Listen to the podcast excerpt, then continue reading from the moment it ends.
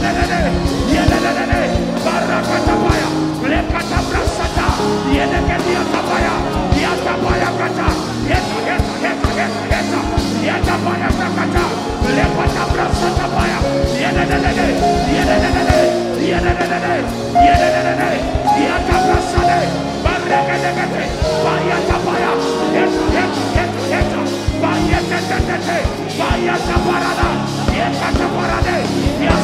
bayetetetete, bayatabarada, yekatabarade, yasapatabarada, yetelediabarade, saprasatabaya, leketebarade, yapatabrasata, yetakatabarade, yetebaradade, saprasatabaya, lekatabrasatabaya, eh, eh, eh, eh, eh, eh, baradade, baradade, baradade, baradade, baradade, baradade, baradade, baradade, basatabaya kata, yelelelele.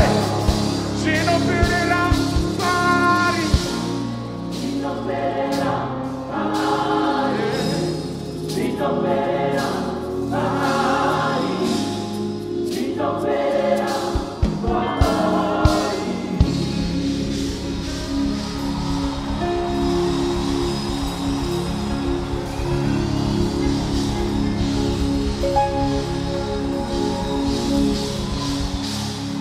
Thank you, thank you, thank you, thank you, thank you. I would want you to greet somebody next to you.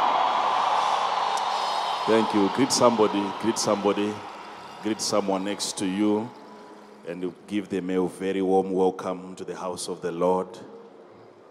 Make sure the person is smiling.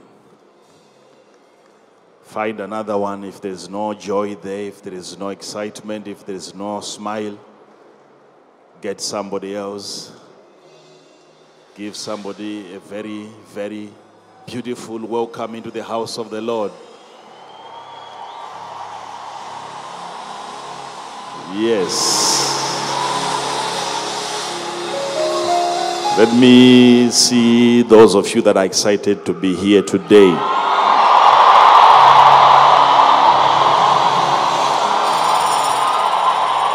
Wonderful.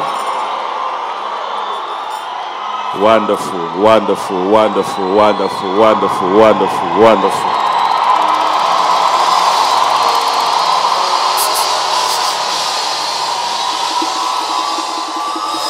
Thank you. Thank you. You may be seated. You may be seated.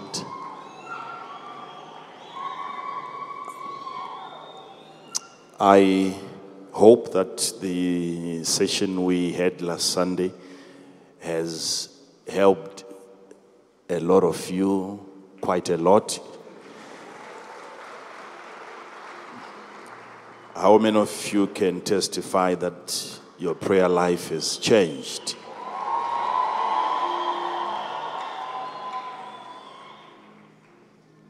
So we need to briefly continue on that so that we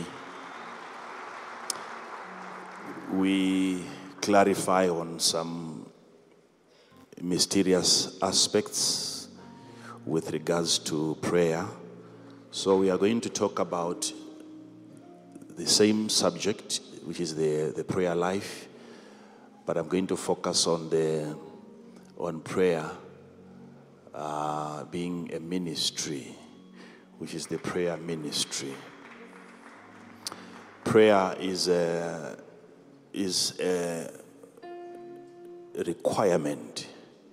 Prayer is a must. This is why, where you find prayer being taught, the teaching goes like when you pray and not if you pray. Because prayer is definitely supposed to be conducted, it's a must. It's a question of when, not if. So, when it is time for one to pray, there is need for the one praying to know and to understand what he is doing. So we're going to put more light to this divine idea. It's an idea which is in form of communication between the creator and his creation. Getting to know how to talk to our Father, who we know to be the author, the creator, He's the ultimate. So, our ability to understand a preferred uh, dialogue, the mode of communication that he prefers, though we know him to be an, um, uh,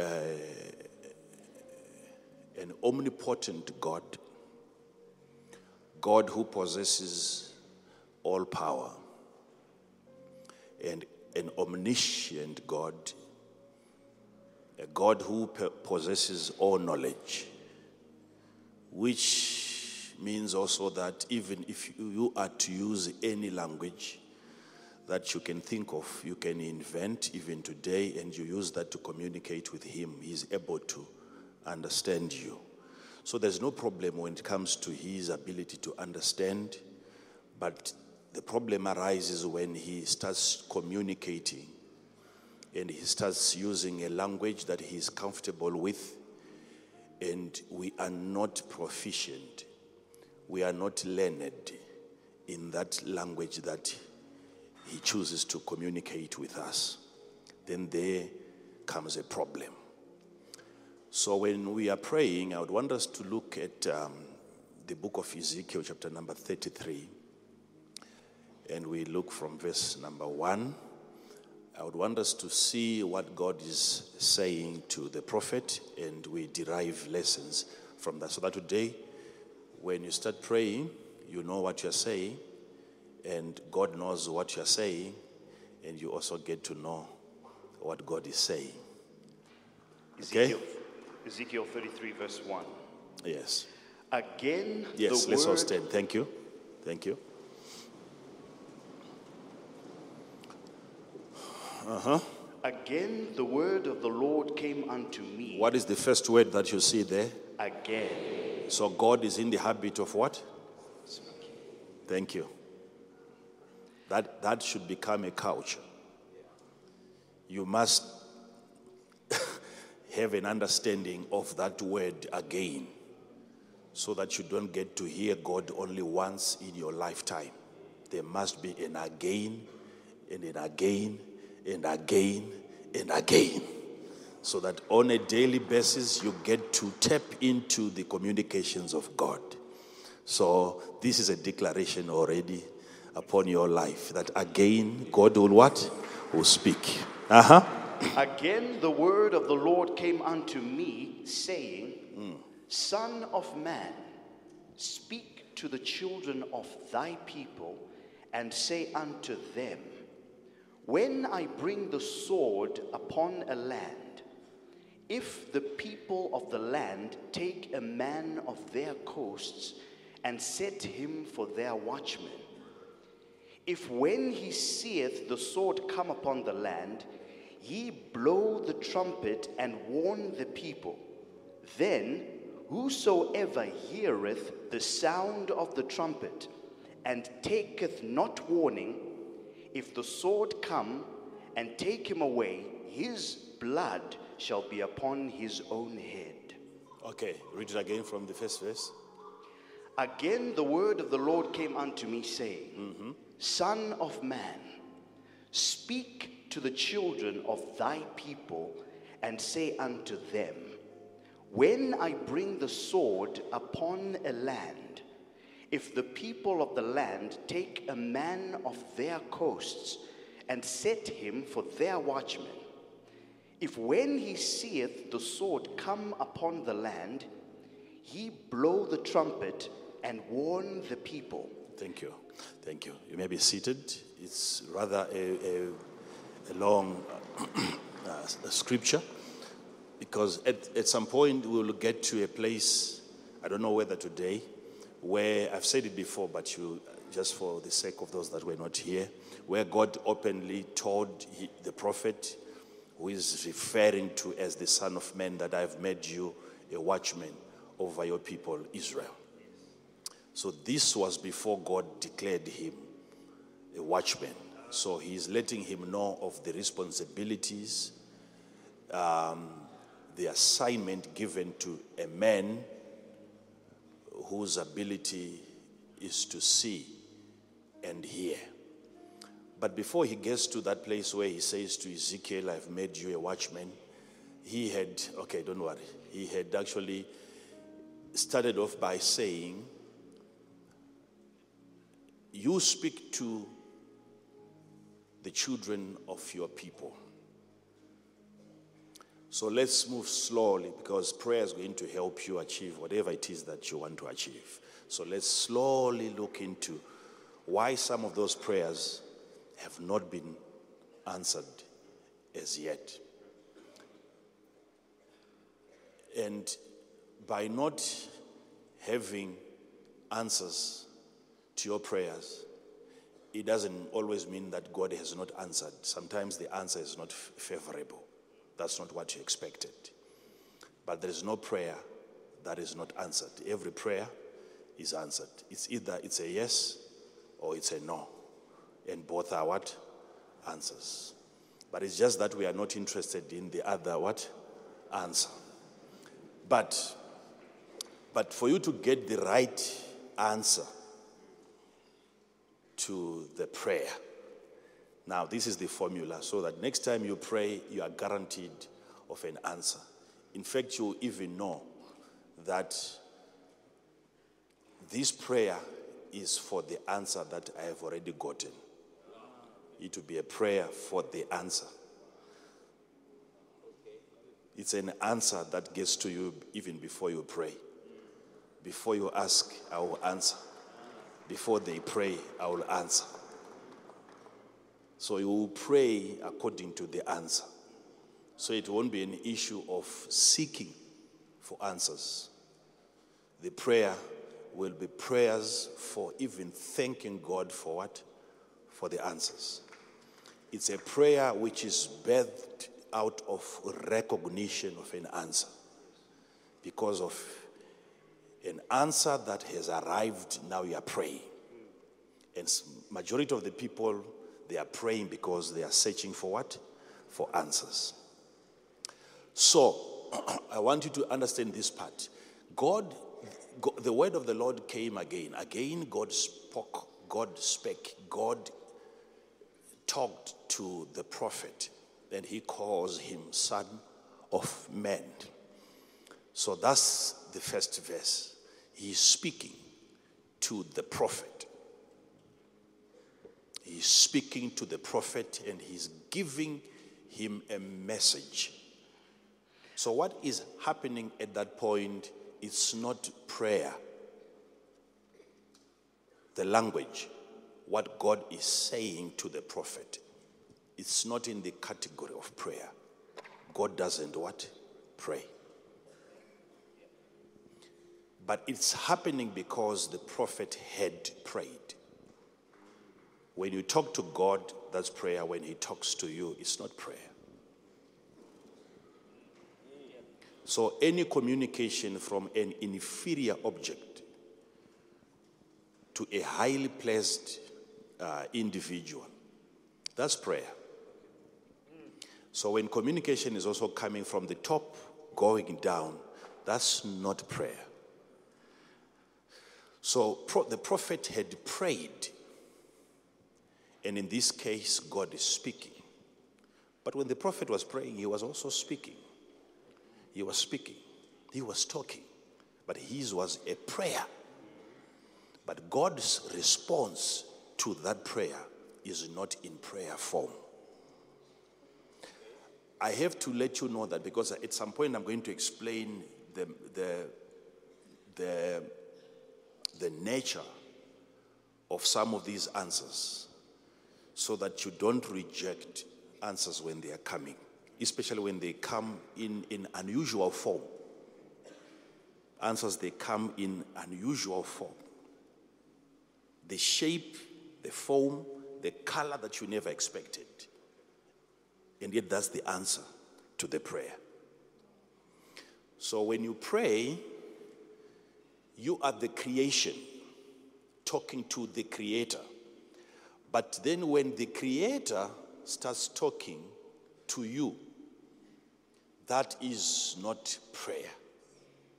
I want you to follow that part. Are you following that part? Thank you.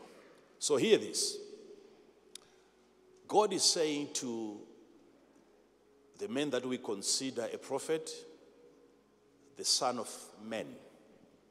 It's not even his spirituality that God is considering here.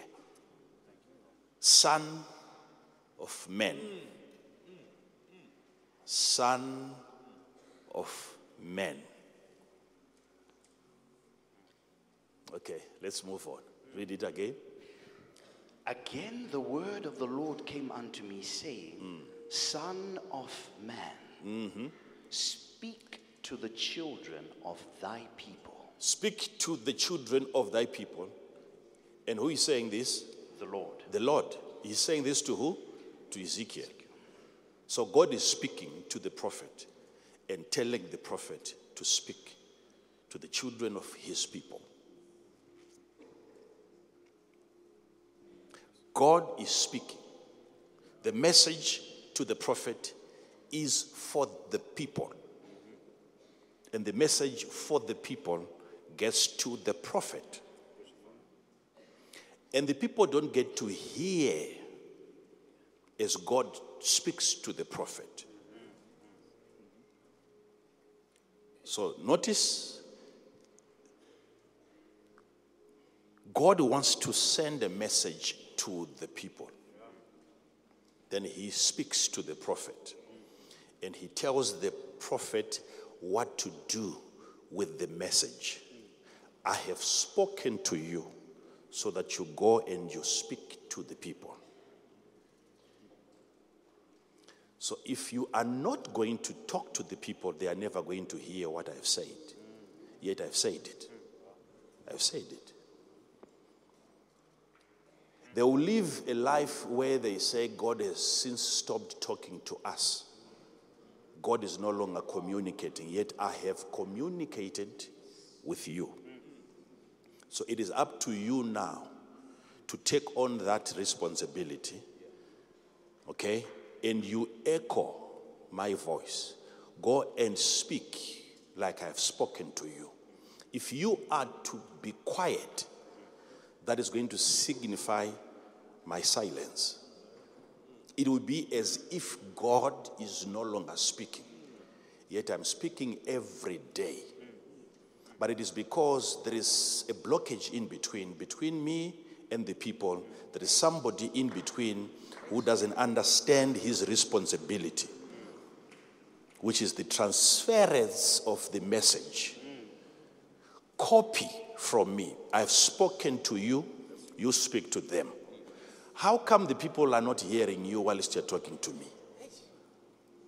It is because of the coded language. What makes you a prophet is your ability to decode, to understand, to attach meanings to my statements. So, what I've said to you, if I were to say that to your people, it's as good as I have never spoken.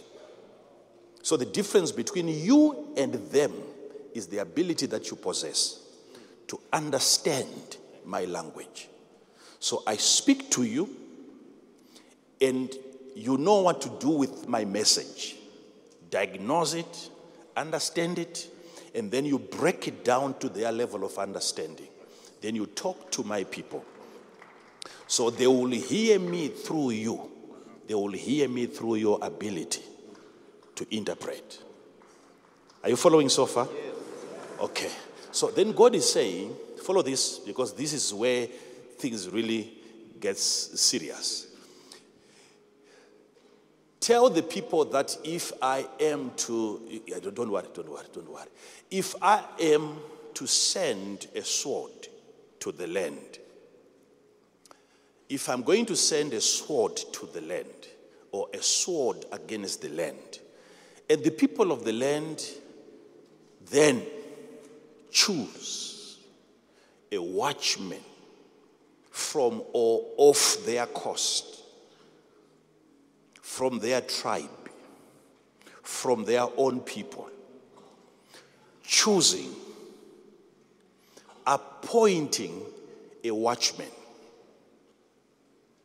It is up to the people, give them that right to select one amongst them with an ability to see.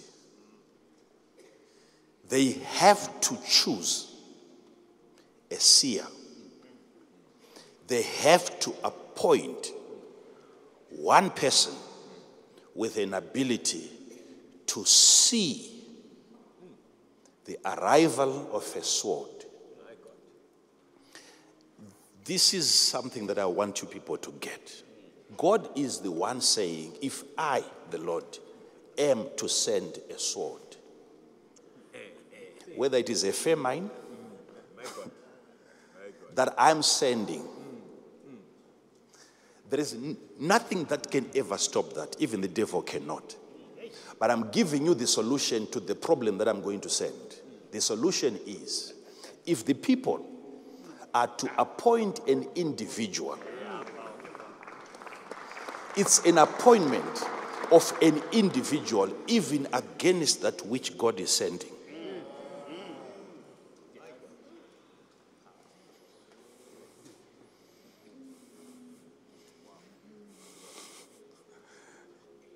I know you didn't get that.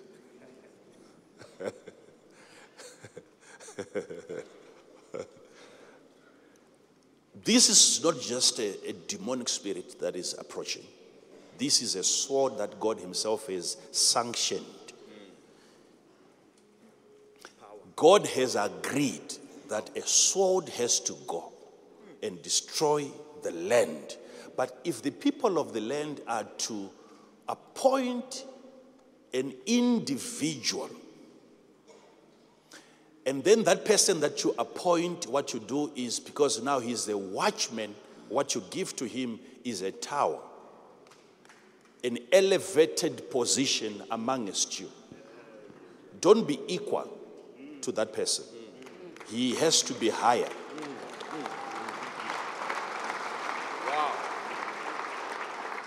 So teach the people that if they desire to be equal, it means there isn't anybody, anyone among them with an ability to foresee. They must choose a person,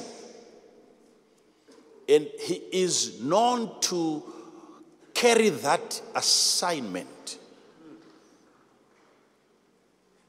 And that person has to be elevated and promoted. It means he has to occupy a higher position, which allows him to see the sword before it arrives. That one, that, that one now is not going to be me. As for you, I have raised you up as a prophet. But as for that watchman, the people are supposed to choose. Sit down, sit down. Let me show you something. Choose a person, choose a watchman. And what the watchman is going to say to the people is that I see a sword coming. And he tells the people that God intends to kill to run.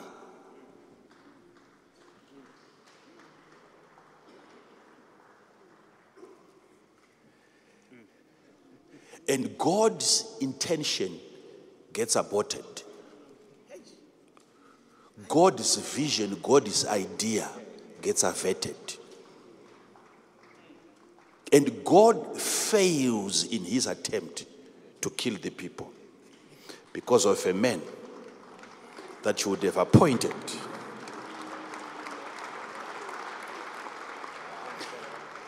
He's saying, even when, when I desire to kill, appoint a person who can stop me from doing so.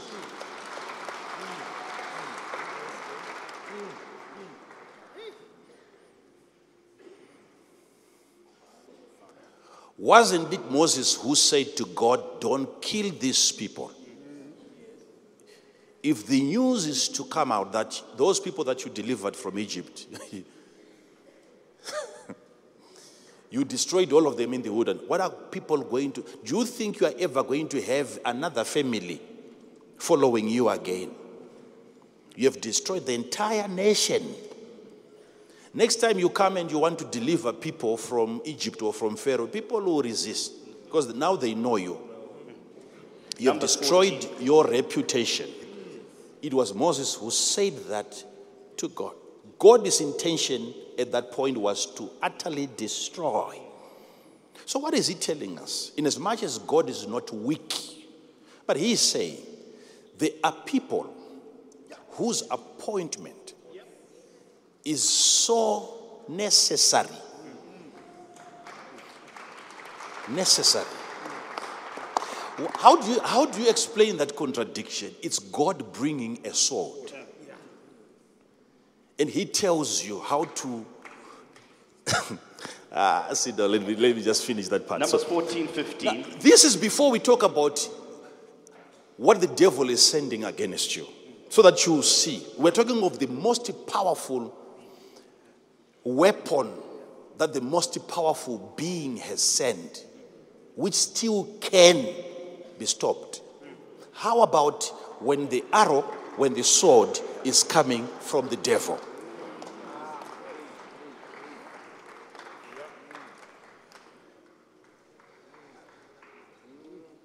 Please, please, please. Think about this. Because you have got certain battles that some of you are fighting that you know for sure. They are coming from the kingdom of darkness, which we now consider to be an inferior kingdom. Okay? Now, and you want an assurance can I overcome this? What if there is a possibility that you can overcome even a sword that is coming from the Lord? What if there is a method? God is saying, if I am to send a sword against a nation, and that nation knows how to appoint not just governors, not just senators, not just MPs, but they know to appoint a watchman. A watchman. What that person is going to do is to assume that position. And that position is being referred to as the tower. There is an elevated position. And number two, something has to be given to the watchman a trumpet. So a voice must be given to the one with sight. Let the one well positioned be the one to speak. Because from the top, he sees what we cannot see. And it's not for him to see and enjoy. You get to hear what he's seeing. You don't get to see what he's seeing. You get to hear what he's looking at. So give him an elevated position. Let him be highly placed above you, and he must have a voice that goes into every region. If the people are to be saved, So, what this man is going to be doing is to warn you of an attack that is even coming from God. So that by the time the sword of the Lord arrives, it has no one to kill. No one, yet his intention was to kill. Let the sword arrive, and it gets into the land, and the land has already been evacuated. What kind of an operation is that? And the sword of the Lord has to return back to him, and he says, There is no blood on the sword. Yeah. Yeah. And God is still satisfied Yeah. that the watchman has done his part. Think of such an office in existence where people can even be kept from the wrath of God that is coming. What kind of a job? I, I- know, I know of certain titles, reverend, prophets, and um, all these things. what kind of a responsibility is this that God gets to a place and he finds no one to kill? Because they have been warned. And God has also approved Yeah. that, that spy.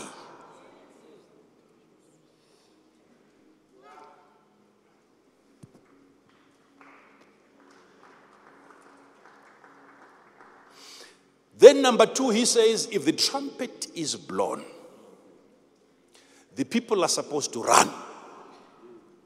So they run according to his message. They walk according to his message. They sit according to his message. Don't think, don't think, don't think the only time that the people are going to react is when the trumpet is blown. No. That's what you think. You're limiting his office. You think if he blows the trumpet and the people are running, that's the only time that we get to see him at work. Even when he's not blowing the trumpet, it means the people are settled because of the silence of the trumpet. You know nothing is coming if he's not saying anything. So their running is according to his trumpet. Okay? And also their peace, even if they are not running. It is also because of a trumpet that he is not what? Blowing. So your stay, your peace in that land will be determined by the men that you choose. It's, this is not a political position, it's a spiritual position.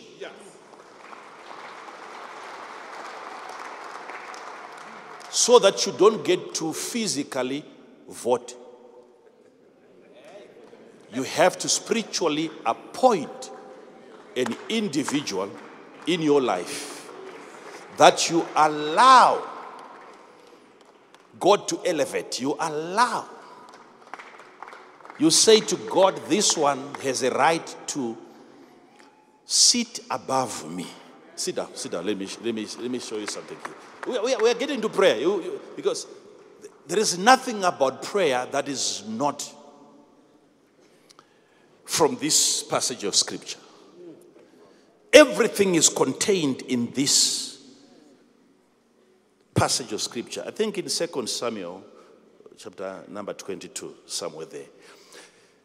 Uh, sit down, please, sit down. There's a time when David was thanking the Lord for the deliverance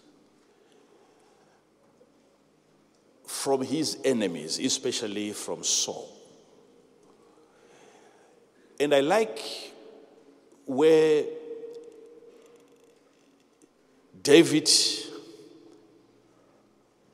refers to God as his tower. The Lord, the God of my rock, in him will I trust. He is my shield and the horn of my salvation, mm-hmm. my high tower. He is a high tower. The Lord is my high tower.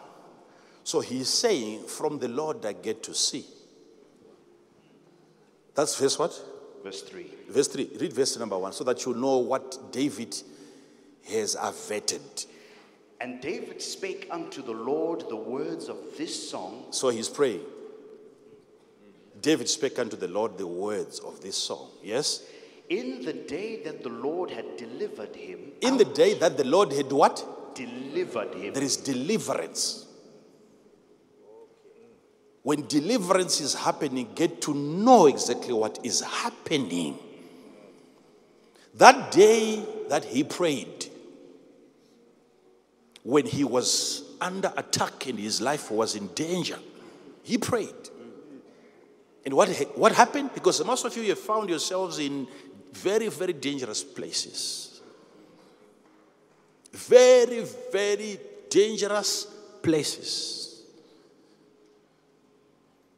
And the only thing that can bring you out of that situation is knowing what to say, how to pray. David was once in that kind of a state where he wasn't sure if you. This is not just a little boy that is fighting you, you have the king who has the entire army coming against you, an individual, just a civilian. How do you survive that? You have to identify an individual in your life who is the Lord and you make him your tower.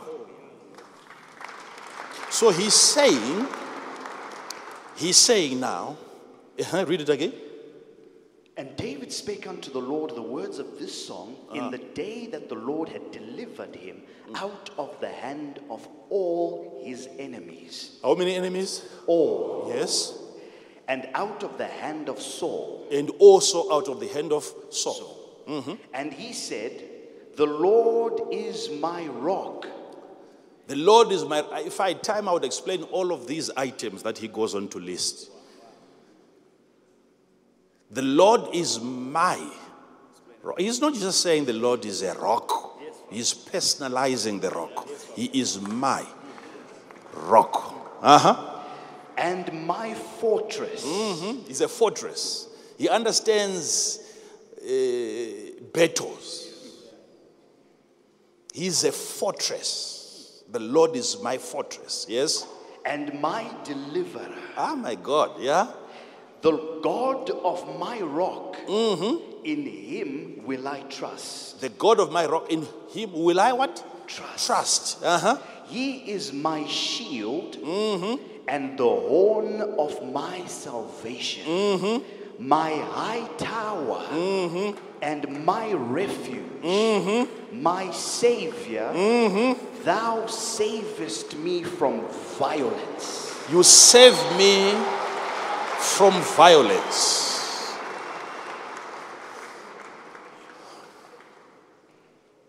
You may be seated. Listen to the way this man is praying. Acknowledging a work that has already been accomplished by the Lord. When that day finally comes, and there is need for you to be saved from violence, do you know what really goes into that prayer? Now you know that there is need for prayer to be raised. Do you know how to pray? Let me show you something here. Let me, can I show you something? Sit down. I'll show you something. I'll show you something. Most people are not aware of what prayer does.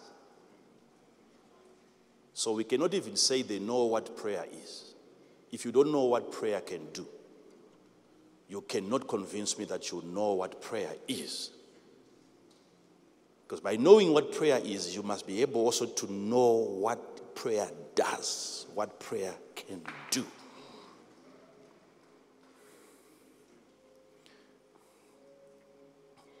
Most of the prayers that we are praying, we are trying to get God to do something.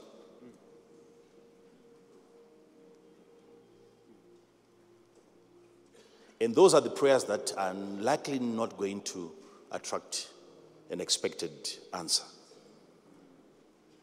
Trying to get God to do.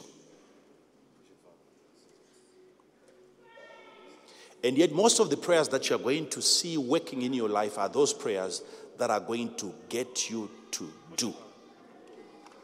To do. To do. To do. Do you think that do you think that God is weak and he gets energized by your prayers? He's never weak, right? So when you ask the Lord to help you, you are not helping him with strength. No. No. No. There is an empowerment, in as much as there is not much power in prayer, there is a lot of power in the one praying. There is not much power in prayer. There is not much power in prayer.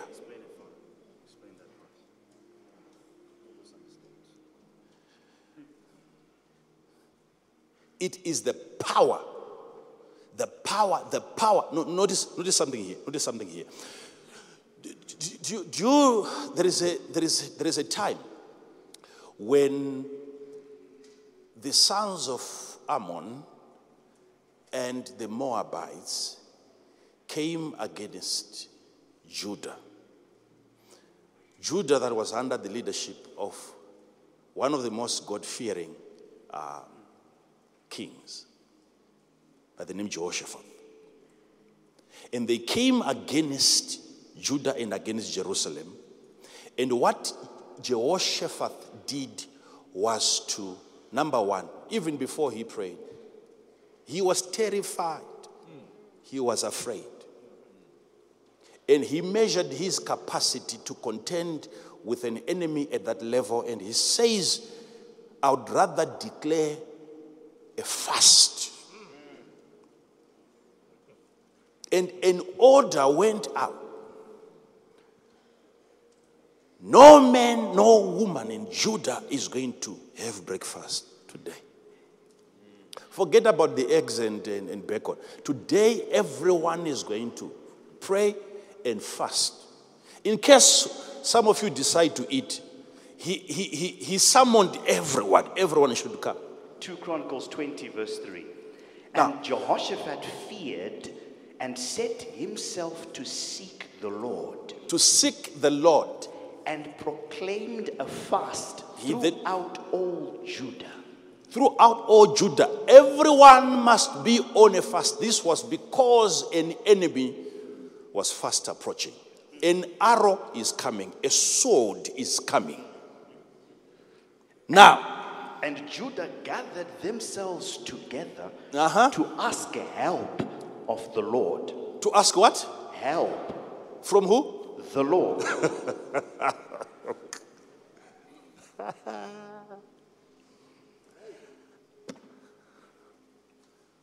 Ah. Are you sure that your enemy knows that you know how to ask for help?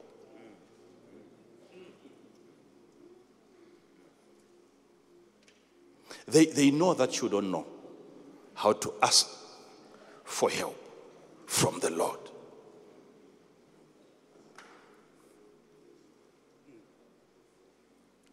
They know that you don't know how to ask for help. They know that if they are to fight you, what you're going to do next is to fight them back. You don't know how to ask for help from the Lord. They are not afraid of your response. They fear when God is responding on your behalf. They fear that. Even out of all the cities of Judah, all the cities of Judah, they came to seek the Lord. to seek the Lord. And then you'll notice that what Jehoshaphat did, there was the temple of the Lord, number one, and there was a new porch. There was a place that was created for that declaration. So Jehoshaphat is from that place. And whilst they were praying, the Spirit of the Lord came upon the priest. And the Spirit of God spake. A message is coming from the Lord now. Verse 15. Uh-huh. And he said, Hearken ye all Judah. Who is that? Then upon Jahaziel, the son of Zechariah, the Yes. son of Benaiah, the Who was a Benjamite. You see, I want you to see something here. There is something so profound about this man. The Spirit of God comes upon him. He was a priest. Whilst people are praying to God Yeah. for an answer. What came upon one man was a spirit. Yes. So know when answers are coming back, they are coming in what form? Be aware of spirits that come upon you after prayer. Be aware. Be aware.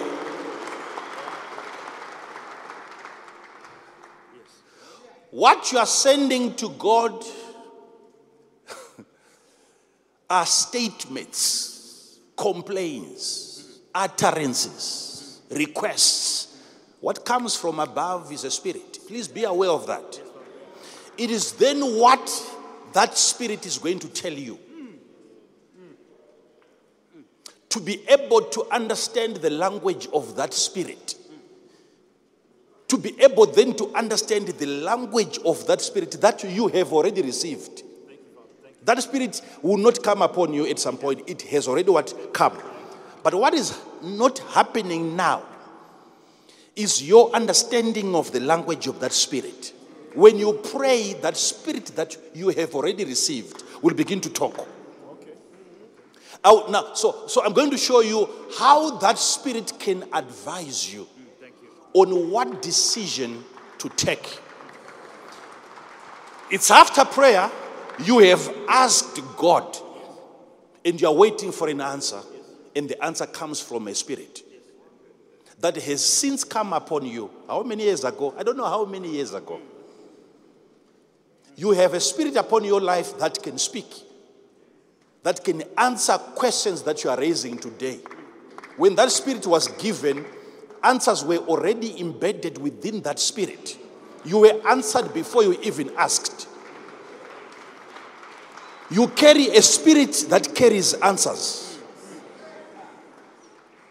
So you were answered before you even asked. Are you following so far? Now, let, us sit down. Sit, let's follow this. Let's follow this. The Spirit came upon him, and listen to what he's about to say now, because he's going to give an advice to a politician, Jehoshaphat, who is also spiritual. He's, he was very, very spiritual, Jehoshaphat. But the priest of God is going to let him know that this battle you are not going to fight it. And he said, Hearken ye all Judah and ye inhabitants of Hearken, Jerusalem. listen, be attentive, please. This is this is a, a key feature in this entire matter. Your ability to hearken. And thou King The Jehoshaphat, Spirit has come already upon, and what is going to your victory in the next few days? That's what he's saying. Will be determined by your ability to hearken to the Spirit. Hearken, O ye Judah.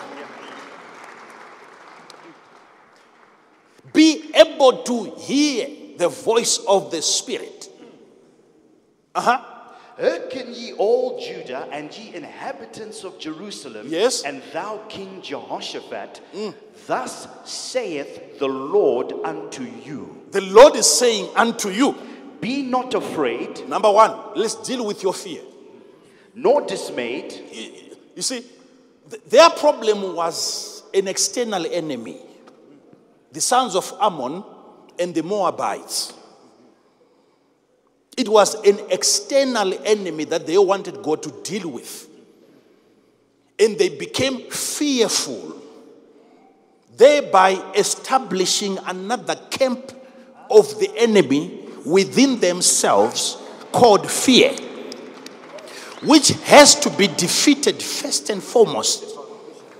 I cannot deal with the Moabites, I cannot deal with the Ammon, Ammonites unless I have dealt with the fear that has gripped you. You are too afraid. So when the Spirit of God came upon the, the, the, the, the, Levite, he began to deal with inner issues, inner problems. So, in that moment of utterance, you see God completely ignoring your, your external enemy. He's not dealing with your business, he's not dealing with something that is bothering you. He comes right inside of you and he starts questioning why is there fear in you? So, our victory over an external enemy is going to be determined by our victory over what? An internal enemy called who? Fear. Fear. Sit down. Sit down. You see that there is such consistency in the word of God. Jesus is coming from the sleep. He started by asking, Why are you afraid? He did not start by addressing the storm. It's an external enemy, but there is fear within you that I have to contend with first. If I'm to defeat that inner enemy, wait, wait, wait. This external enemy is not even a problem. Why would Jesus ask such a question? Why are you afraid? So, according to his understanding, this doesn't justify your fear. Whatever the sea has done so far, whatever the sea, whatever the people have said about you,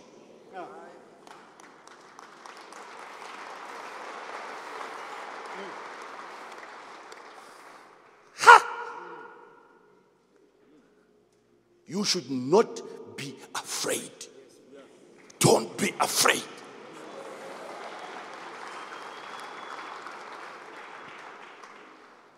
Ah. Iyo. There it is. Mark 4. Mark 4, verse 40. Uh-huh.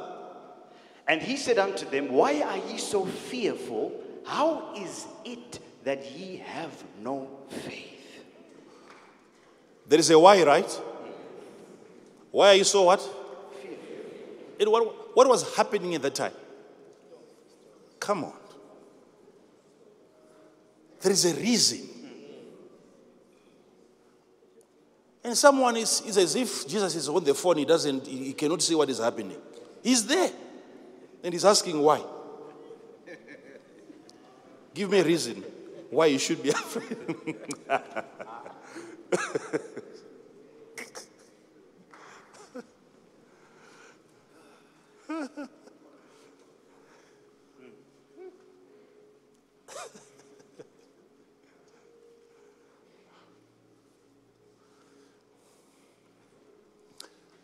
So, okay, so if the storm is not a problem, then why then did you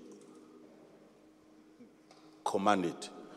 Why, if there was no problem, if the storm was not a problem,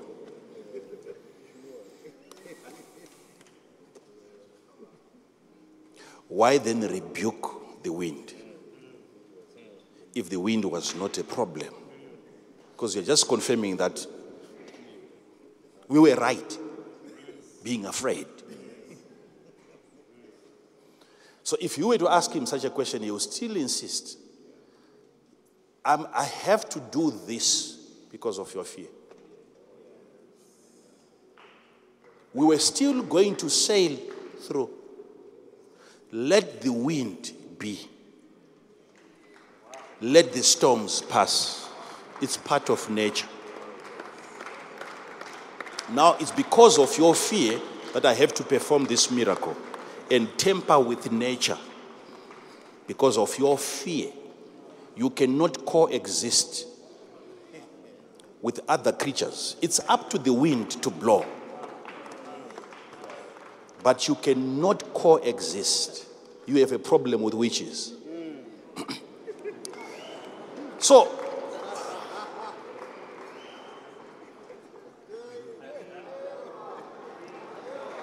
so uh, okay. Uh, so, let's go back to the, to the priest. The priest is saying, do, do not be afraid. And now he's about to give Judah a strategy, Thus which is what is going to come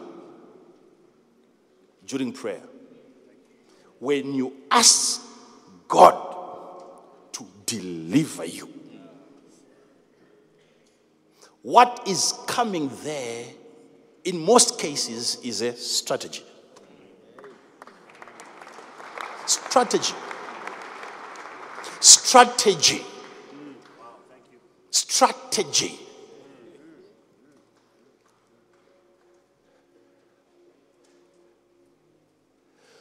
Do you know what is going to attract a strategy? The prayer, the only prayer that I know capable of attracting a strategy is a strategic pr- prayer. I'll explain, I'll explain that. If the prayer in its nature, if the prayer in its nature is strategic, deep calleth unto deep, it will attract a strategy. Strategies will always gravitate towards strategies.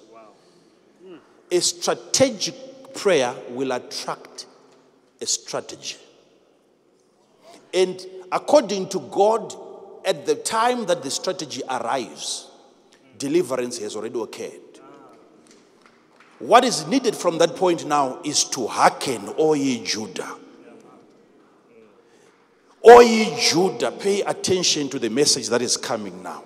So, the message that is coming from the priest is saying, What? Thus saith the Lord unto you mm. Be not afraid, nor dismayed by reason of this great multitude. He's also confirming that the multitude is what? Great. Be seated, please. Uh-huh. For the battle is not yours, but God's. The battle is not yours, but God's. You see? You see? You see? What was he thinking before Jehoshaphat and the entire Judah and the entire Jerusalem? The battle was there. That the enemy had come against them.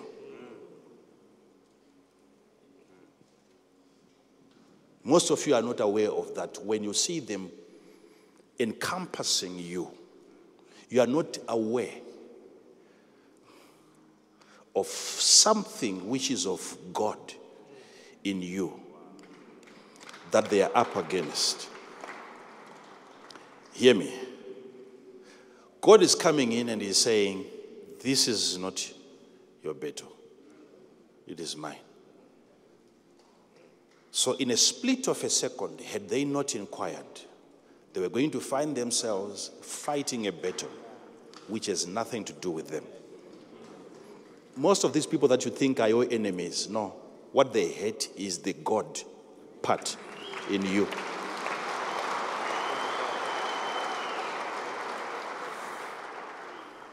And it is that God part in you that should arise, not you. Let me, let me tell you something.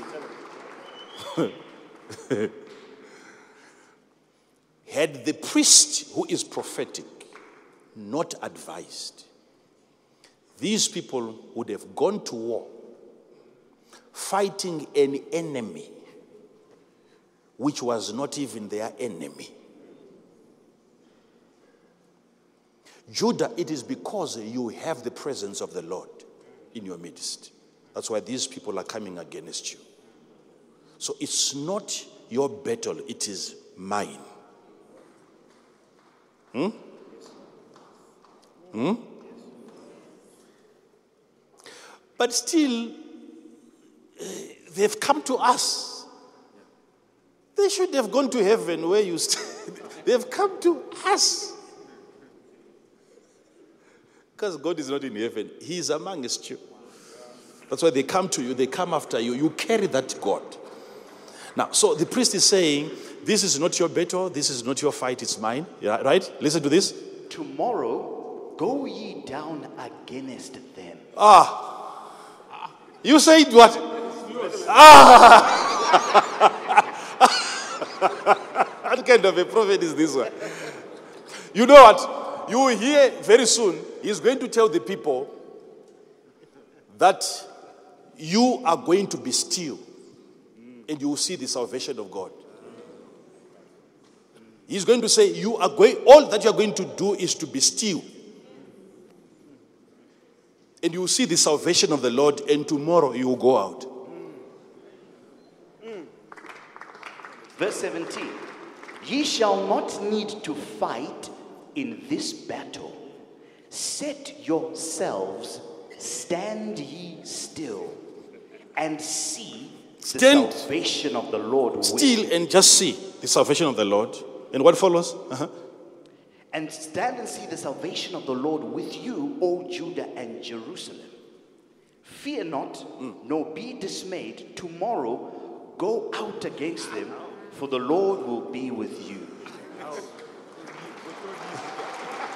And I mimic. Ah! You said we are not going to fight. You said we have to stand still and see the salvation of the Lord. And the next word from that spirit says, Tomorrow you, you go. Ah. This is where some of you people miss it. Even where God says that I'm going to fight for you, it will be you fighting. Is the when you are that part of God, when you have become, when you now consider yourself God's ammunition,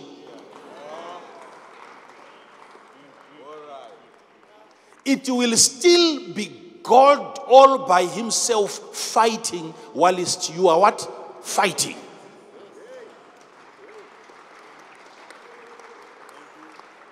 Now, let me show you something. Let me show you something there. I thought we were supposed to stand still and watch. Still, you will see the nature of the deliverance. I'm just teaching you what to expect as you pray. Be careful, child of God. By the spirit that you have received, an idea is going to be dropped. A strategy that will bring you out of that confusion is going to come. Now, hear what is going to happen now. Uh huh. Sit down, please. And down. Jehoshaphat bowed his head and his face to the ground. Not, not only him, And all Judah and the inhabitants of Jerusalem fell before the Lord, there were the only few people that remained standing with the grace to stand. Uh huh. worshiping the Lord. Uh huh. There's a few, few number of people. Look at, look at those ones. And the Levites of the children of Kohathites and of the children of the Kohathites stood up to praise the Lord God of Israel with a loud voice on high. I, I, I said sit down, right? Okay. So you make sure that your neighbor is seated. Okay? Yes, I'm appointing you. You're a Levite.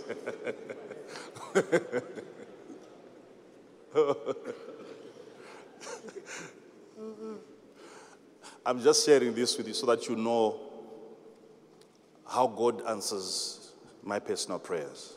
I know in what form answers come.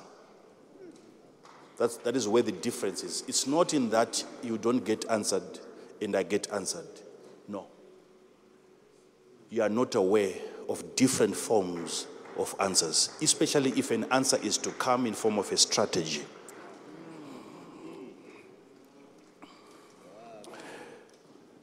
Can I tell you what, what, is, what then happened in that passage of scripture? We're not going to read all of it. That's the verse you have, you have heard of that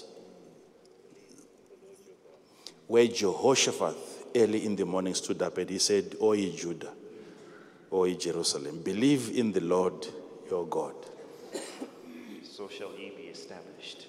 Believe his and you shall be established. And you believe his prophets, So shall ye prosper. and you will prosper. That's when he said that. So he's saying your belief in the prophet will result in profit. You will make profits by believing in the prophet. You will prosper even in this battle. Then the next thing, when they also inquired further, there was another inquiry that took place and they were told what to do. And what then Jehoshaphat did was to invite the choir. And he set the choir before the army. And a song had to be given, a prescribed song, which talks about the holiness of the Lord and his mercies that endures forever. And when he had consulted. Don't consulted, worry. Still, when he had what? Consulted. Together with the people. They wanted to know. Yes, you said we shouldn't be afraid. God is going to fight. But they feared that they knew it- it's not going to end there. They feared that consulted. So, how is this victory going to come about? Now they are receiving some details now on what exactly to do for this venture, for your business to flourish. Those details, they come as you inquire diligently. The overall message from God can say that you are going to be a millionaire in the next uh, eight months. It's an overall declaration that comes from this guy. You don't even know. But how part comes as you diligently inquire for minute details. God had already told them that you are going to see deliverance today, but they further inquired. And now they were told how to approach a strategy this time around so that you know it's not you fighting. Invite the choir. They will go ahead of the AK 47s. No one is going to throw a grenade so that you will know it is my fight. So, what you talk about is my holiness whilst I'm killing. Don't accuse me. Don't accuse me. sit down. Sit down, sit down. I see he's he's standing. Sit, that one, that one. Yeah, yeah. Thank you.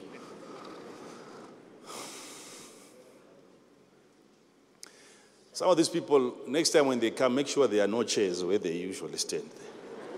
Let's see if they will not complain.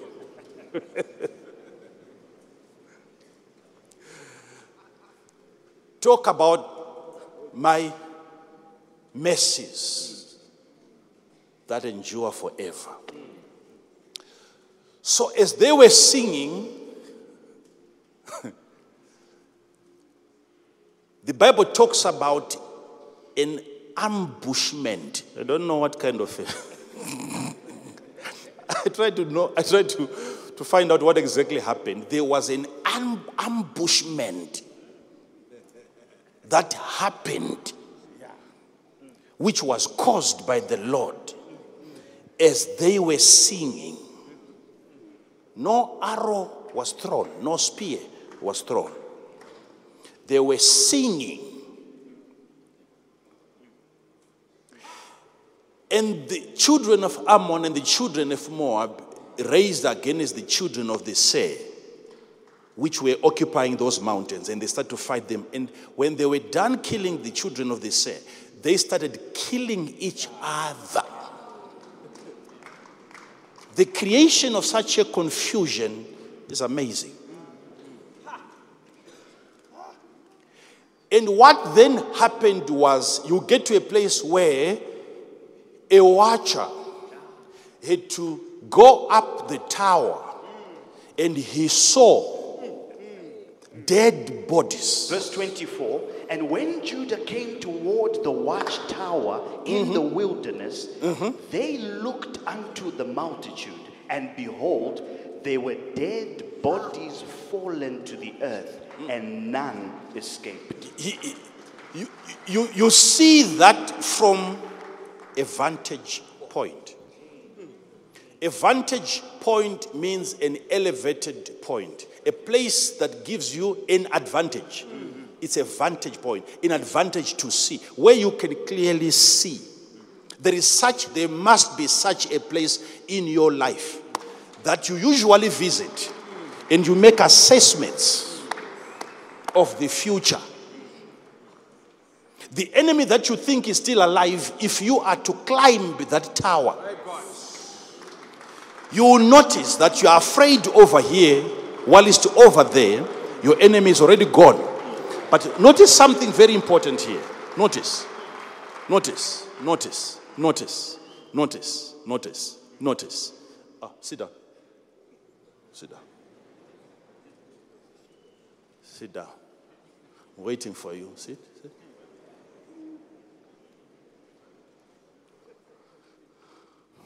Thank you. Hear this. So please, at this point, I want you to get this part. Because you are not aware. Notice what is happening. How do you create such confusion?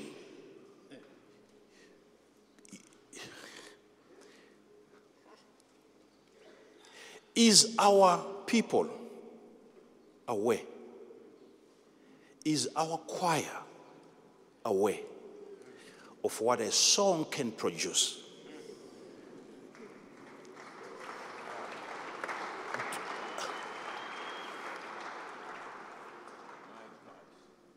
Members of this ministry, as they come and they watch, they spectate, they're just looking at you as you are singing. Are they aware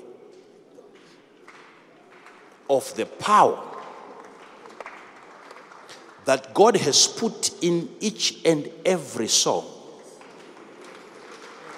Are they are you aware why after the service you still have to go there and you still find your enemy alive?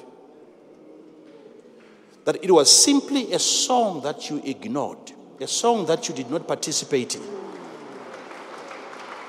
You have to live on to fight physically, manually, an enemy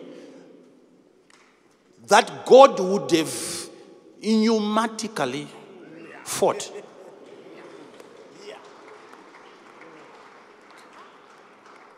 Things that you should have found God already put in place, you will find them still standing, waiting for you to exert energy. Because you did not take advantage of the music, the praise, the worship. You were waiting for the arrival of the prophet.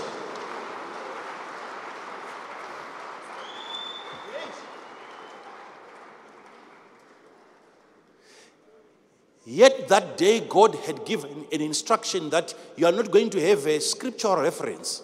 No Bible is going to be opened. It will be songs. And I do the fight.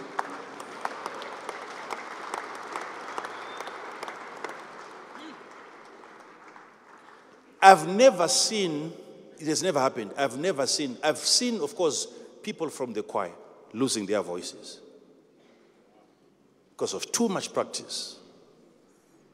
Even after a conference of some sort, you can see some of them, they are really, they are struggling. They are having issues with their throats and something because they were really pushing themselves so hard to produce. It has never happened from the pew, from the audience. How many of you have experienced that? Sitting where you're seated just by singing along, then you lost your voice. It's a sign that you are not a part of what is happening over there. You come, and as they are singing unto the Lord, you, you, you, you make yourself one with the Lord, and they are singing for you while they are singing for, for the Lord.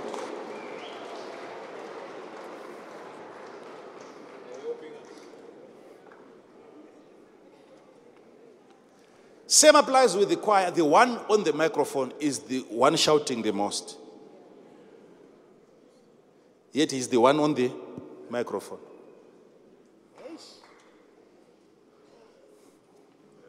So it's one person who is leading who is going to lose his voice. It means the rest also were not singing that loud.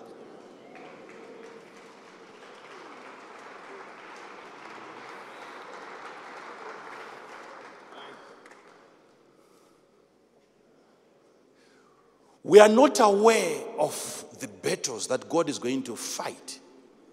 Whilst all we are doing is to praise Him and to worship Him.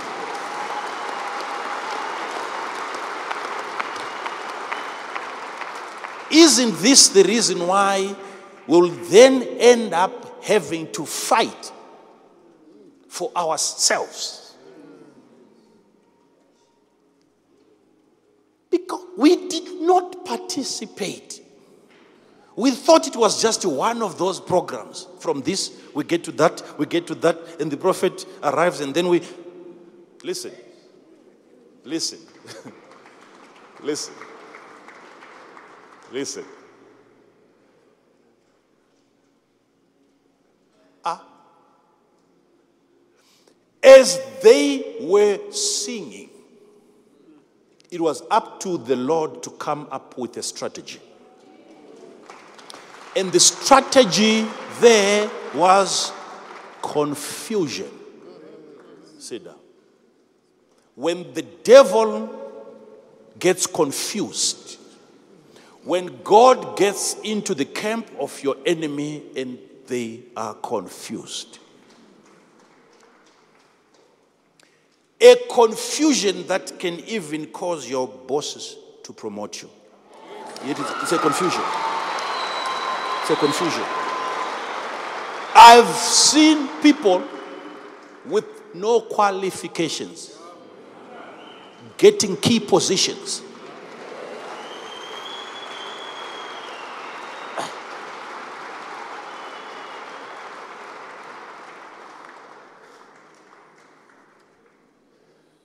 There is such confusion even in kingdoms. even less qualified people, they get appointed into key offices. And you wonder, "Ah, this guy, this guy.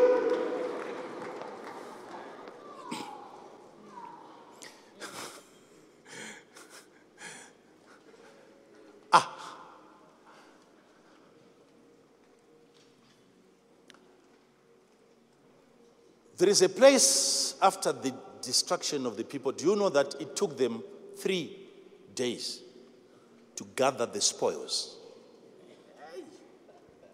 Verse 25.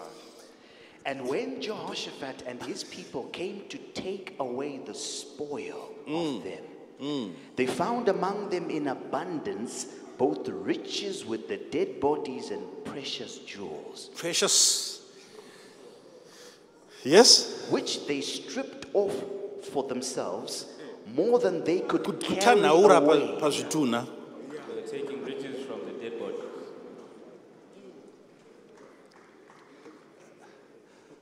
I think, the, I think the, the church is, uh, I think we have, we have lost some of these strategies.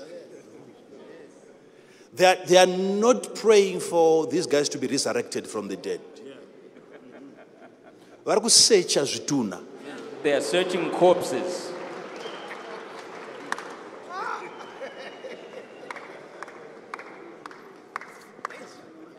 Chi- chinokupa zvivindi zvakadaro chii What gives you that kind of courage? they had fully understood the message on prosperity if you believe in the prophet it, ca- Okay. Okay. Yeah, yeah. All right. the method can go that far zvekuti kunosechwa nevakafa now let me show you something. let me show you because some of you dead bodies. let me show you something. Because it used to really worry me a lot to say honestly all these people die. And they carry their gifts and they go. There is a way that a dead corpse or a corpse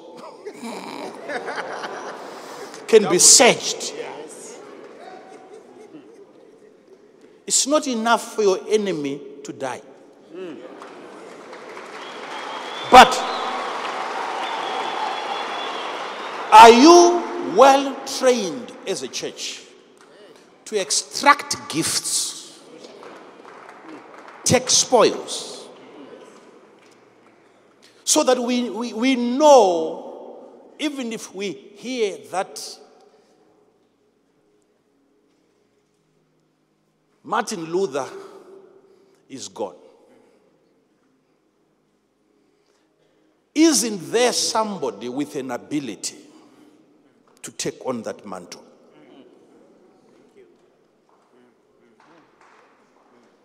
Even if it is to be declared that President Nelson Mandela is gone, who has the ability to search him before he gets buried? To extract the jewels, the treasures. Because the Bible talks about we have treasure in these earthen vessels. An ability. You ah okay okay. Let, let me let me show you something. Sit down, sit down, sit down, sit down. Yeah, you- my time is almost up. Mhm. Ndikutendeuka. I'm, I'm repenting.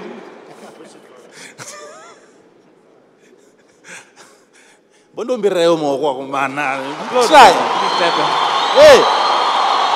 Ukutry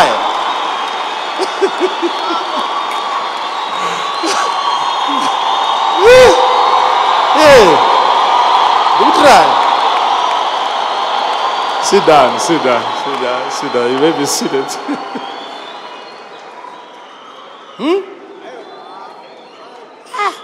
Paridza rudzi three hours four hours How can one go for What, three kind, or what four kind of a church is that? Sit down, sit down.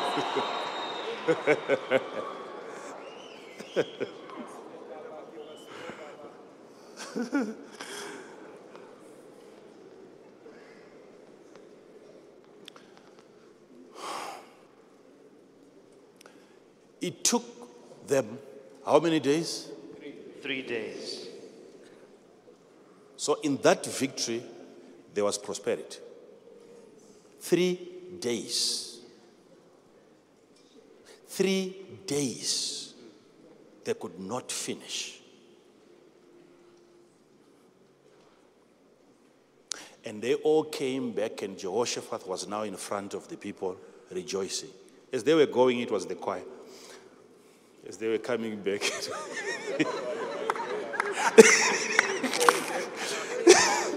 the king was now comfortable. He was now in the front. Then they returned every man of Judah, and Jehoshaphat was in the forefront to go against Jerusalem with joy. There's no more danger now. Yeah. Yeah. Three days ago, because there was danger, choir. That's what we do, pastors, when you realize that "Hmm, this demon, I can't cast it. Intercession. I- Intercession.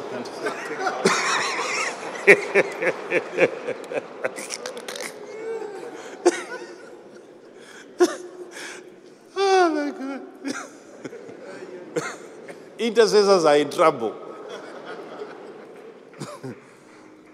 akapfawapfa vanodzingika ukasarwa muma upiwe wayo Those relaxed demons that you can easily expel, no one is assigned for that.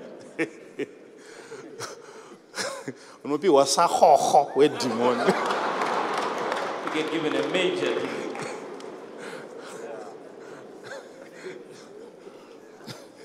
right 15 minutes chete Only 15 minutes. muinaro munenge mumarasikirwa nemabhatani nemazi- nemazipi ne That demon would have made a mess of everyone.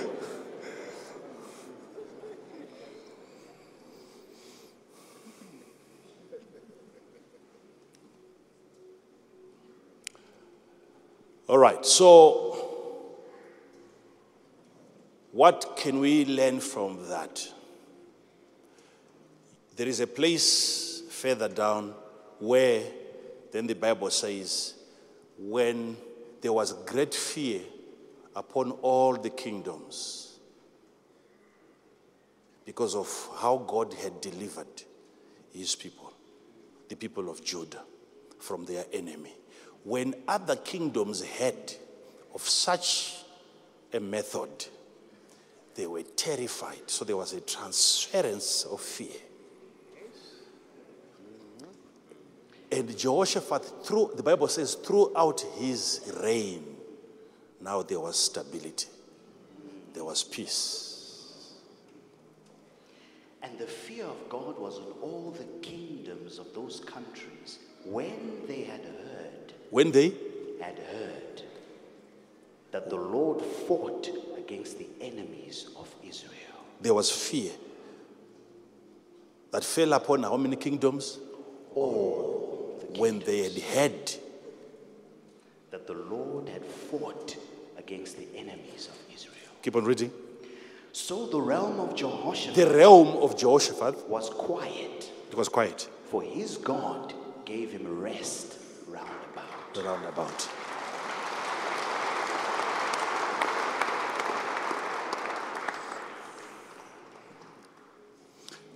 So, this fear that you see falling upon other kingdoms was the creation of peace. For the rest of his reign, no one would want to try him. No one wanted again to, to tempt him because of this strategy. So, that fear, if you are to diagnose it and investigate, it's not ordinary fear. It's up to the one praying to know what it is and to give it a name. Wow. I once told you of the message that God gave to Israel that I will send hornets before you. Hornets that are going to chase away the inhabitants of the land that I've given to you. Yes, Father. Exodus 23, verse 28. Mm-hmm. And I will send hornets before thee, which shall drive out the Hivites, the Canaanite, and the Hittite from before thee. These are, these are like those big bees. Mazuwomba shaya ninge- mama shaya ninge mago. Those big ones that look like wasps. God is saying, I'm going to send them before you to drive out the Hivites, even the Jebusites. But you will notice that at the time that these people ar- arrived, the Hivites were still there. Yeah. Yeah. Yet God had promised that I'm going to send these hornets before you to drive your enemies away. And by the time they got there, enemies were still there. Where are the hornets? This is why now I'm teaching you so that you understand these answers when they come in other forms. What is then a hornet? He's just telling you this is a description of an angel that goes ahead of you. So, how do I know that this one has been bitten by a hornet? The infection is fear. You know that already a hornet has dealt with this one. How do you know? When you get into the city of Jericho and you are told by a prostitute that the men of this city are terrified, they are fainting because of what your God has done.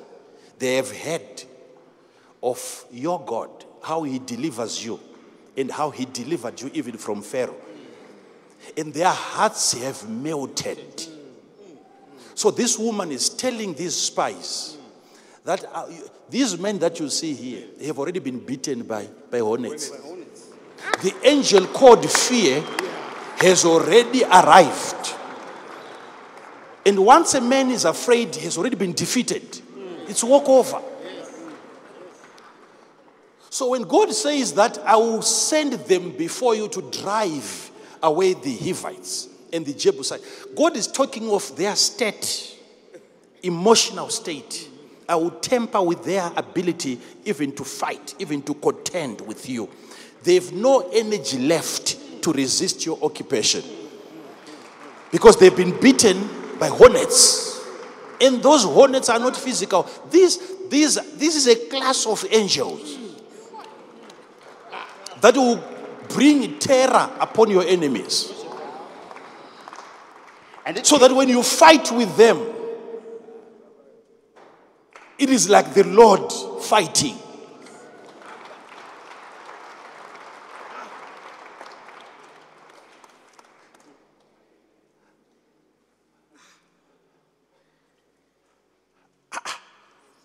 It's a, you don't know how these hornets work, right?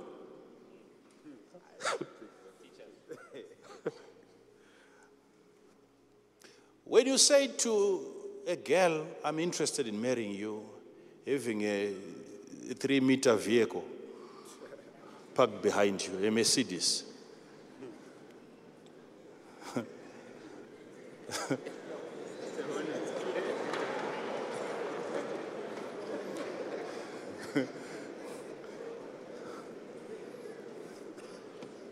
In most cases, the answer that you are going to get from that prayer is certain.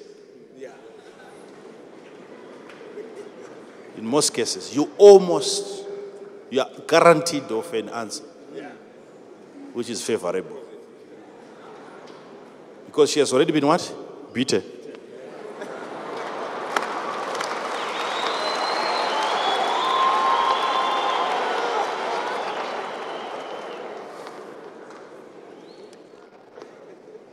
Joshua 2, verse 9. And she said unto the men, I know that the Lord hath given you the land, hmm. and that your terror I know that the Lord has given you, shall give you. has given you. She is part of the people that are to be dispossessed. She's saying, I know the Lord has already given you even this land. Because of what? And that your terror, Your what? terror, Your what? Terror. Your what? terror is fallen upon us. And that all the inhabitants of the land faint because of you. So imagine the fight. You're killing people that are already dead.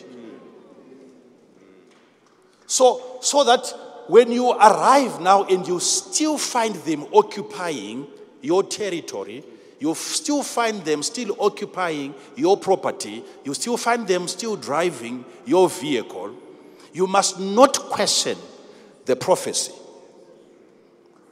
and begin to wonder so where are the hornets? I thought when i get here i'll find them already. No no no no no.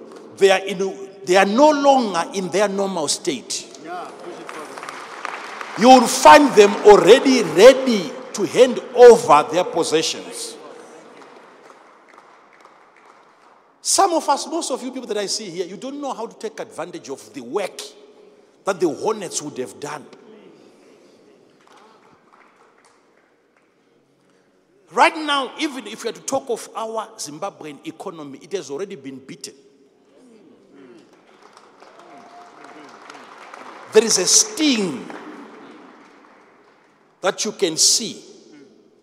And some people that are making it well, they're taking advantage of the weakness, of the fainting of the economy.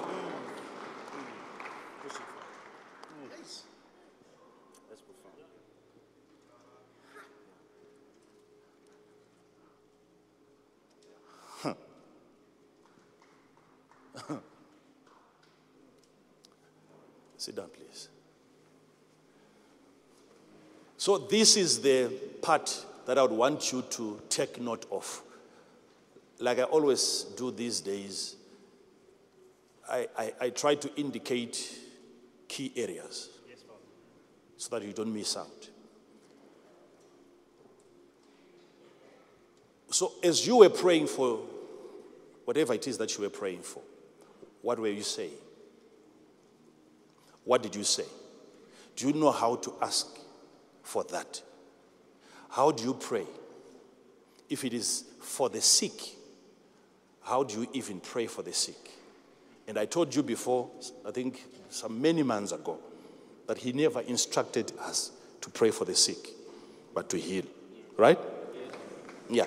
That's like, I don't know how many months ago, if, if it's not years.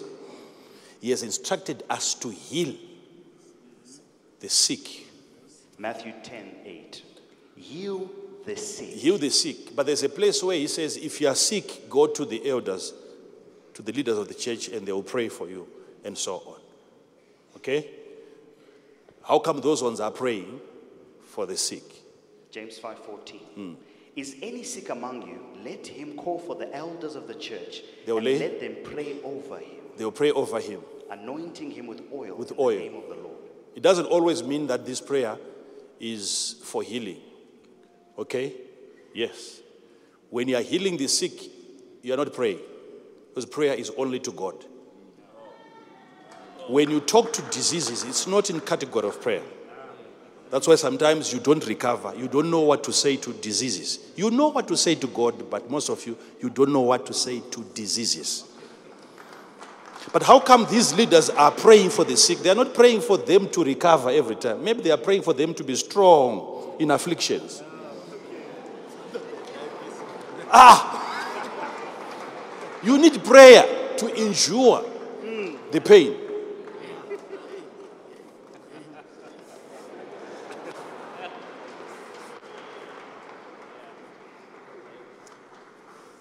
When you are healing the sick, there is no more prayer happening there.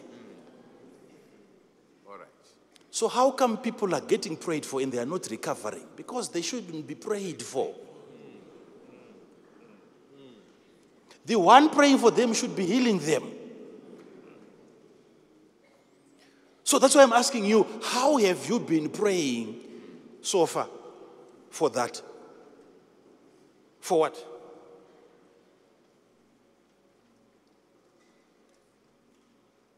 What are the things that you have prayed for so far?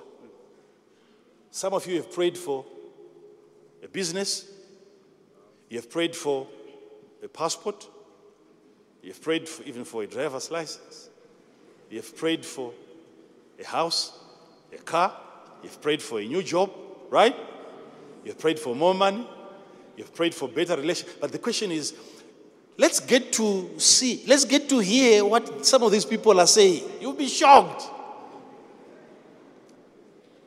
You'll be shocked. Have you noticed that no matter how hard you pray for a spouse, no matter you fast, you until I went to her. It only happened at the time I physically went to her. And I was no longer talking to God, I was now talking to her. Having talked, that's when marriage happened.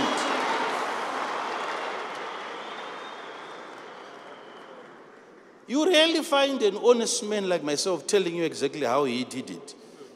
I'm trying to help some of you. You are still there, bothering God, talking to God about your. When you are done talking to God, that's prayer. You then have to approach. I'm not. I'm not. I'm not. I'm not calling your spouse a disease. You have. You have to know how to talk now to the situation.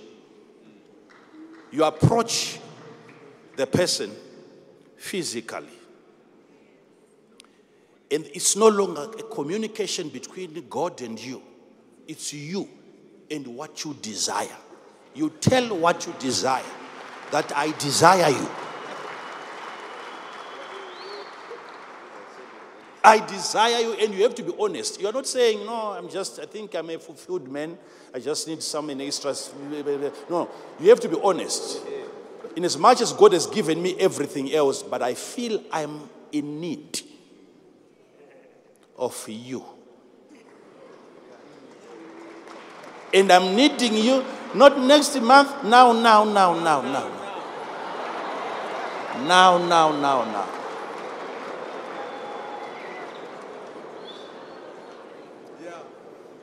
I'm telling you, I talked to God about, the, about her several times. She never came. she never came. Where we used to stay, she would pass by, coming from school. I would usually watch her as she passes by. Because I was talking to who? To God about her.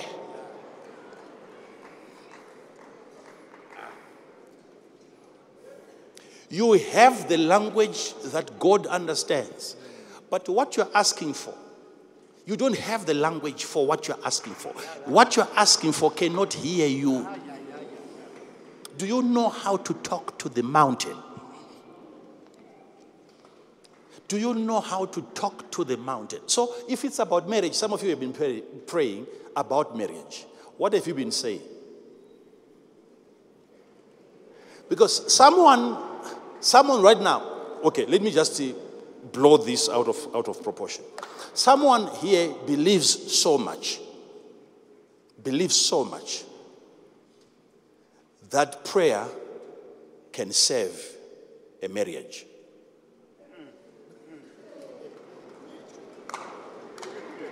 Yeah.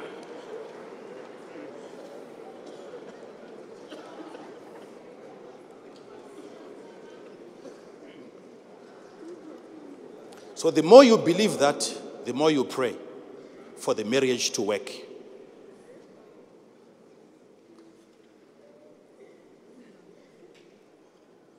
Yet, if you are to ask God so far how many marriages have worked because of prayer, you'll be shocked at the number that you, you receive from God. If God were to go even further, He would rather show you marriages that broke because of prayer.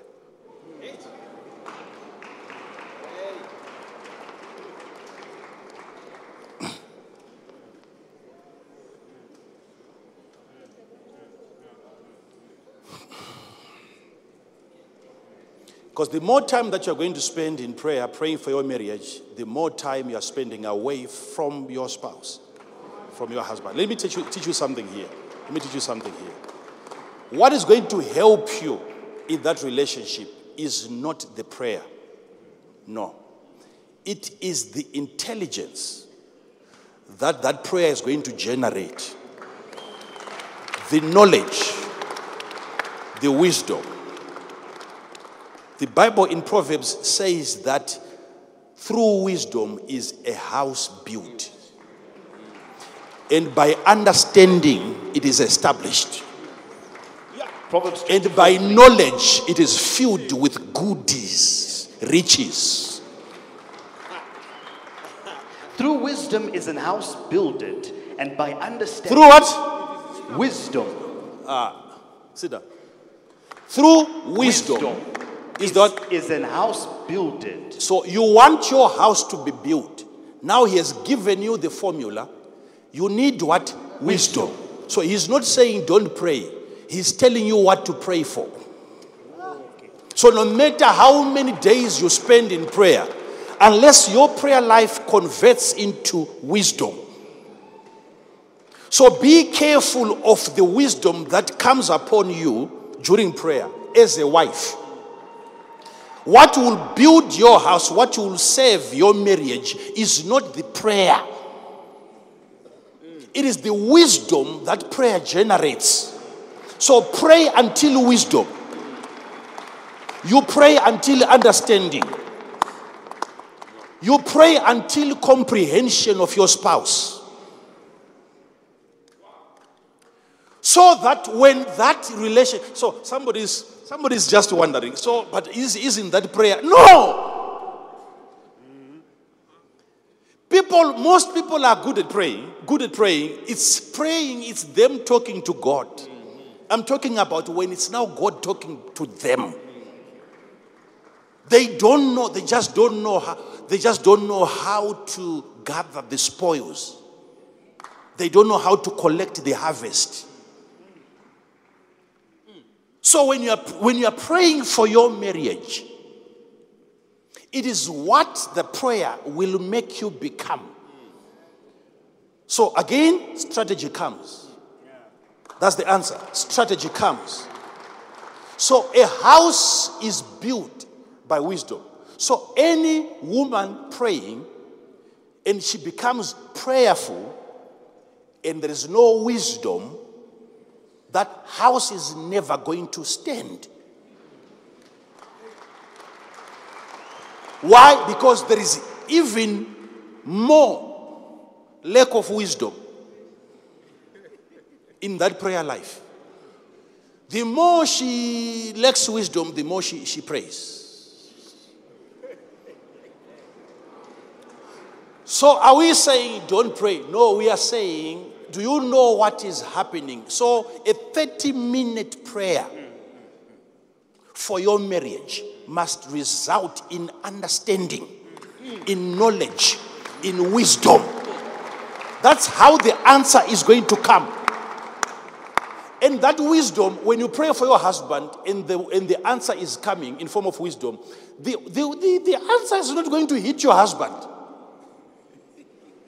The answer is not going to, the wisdom is not going to fall upon your husband. The understanding is not going to, it's going to fall upon the one who has prayed.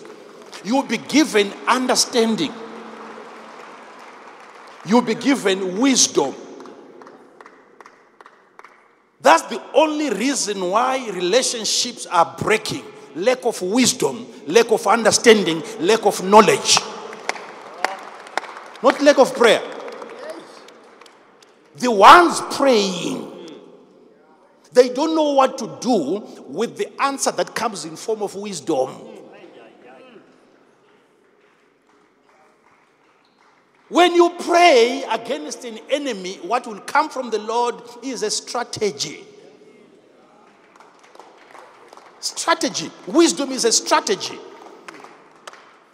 Not just with wives, even the Bible talks about men. Dwell with your wives according to understanding, according to knowledge. Doesn't the Bible talk about that? Yes. You dwell. For you to dwell. The dwelling part. Ribude ridoke. From the time it's, the sun rises until it's Ah, First likewise, Peter ye husbands, what? Dwell with them according to knowledge. Dana nuka ana- anadhema. Wives. Who is the Ah, them in madzimai These are wives. Kudwela Ima- ah, ah, vana baba muri pano This is dwelling. Men, are you here? Husbands, are you kuswera here? Spending time Kus- kuswera ribude ridoke uine vana from sunrise to sunset with these people. it's according to what Knowledge. Understanding. aikas aikas aikas iwe okay Listen. again you see there's no prayer there you will not dwell with them according to love it's knowledge Powerful. it's knowledge lack of knowledge lack of dwelling aridoke It won't sit. Are set. aridoke The sun will not set.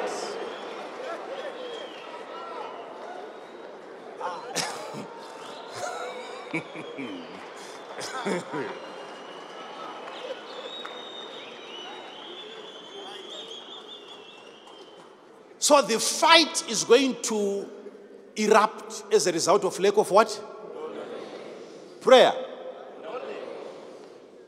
So if the husband is going to pray for his marriage, what exactly is he asking for? Knowledge. Knowledge on how to what? To dwell.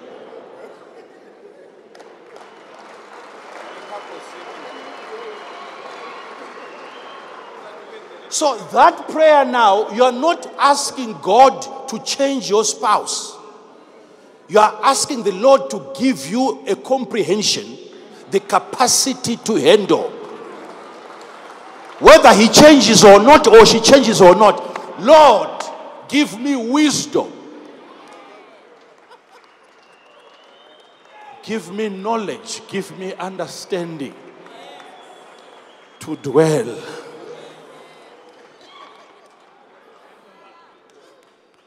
Ah, sit down, sit down, sit down.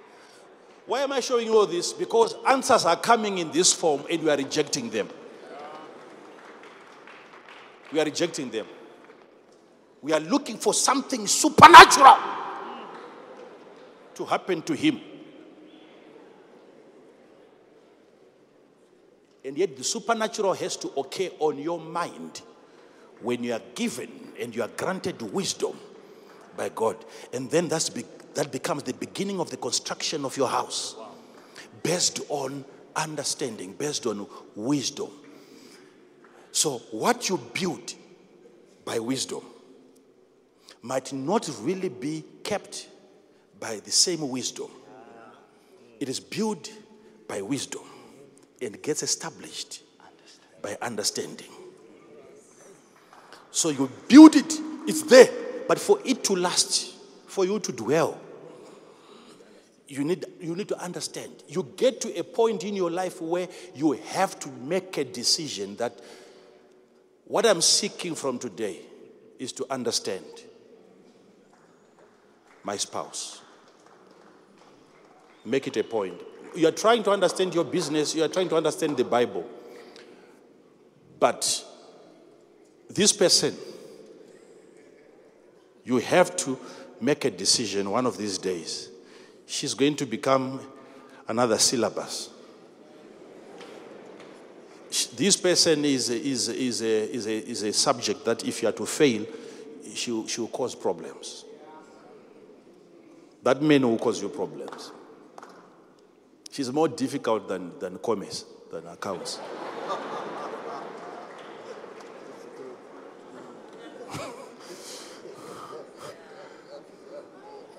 Study that one so that you dwell according to understanding and knowledge.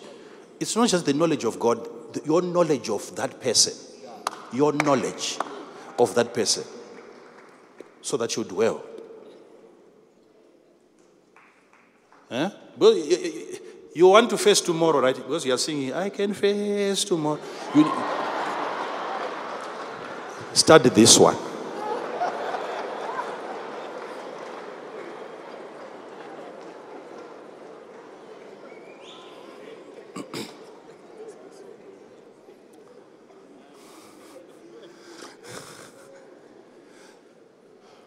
I'm giving you a break here because you have been waiting for God to deal with him, to deal with her.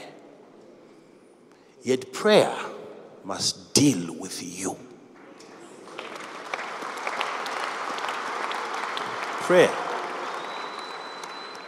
Let prayer deal with you. So, what did I mean by when I said strategic prayer will attract a strategy? You must pray from a vantage point. What is that? You must be aware of your standing as you pray. Who are you praying? What are you praying?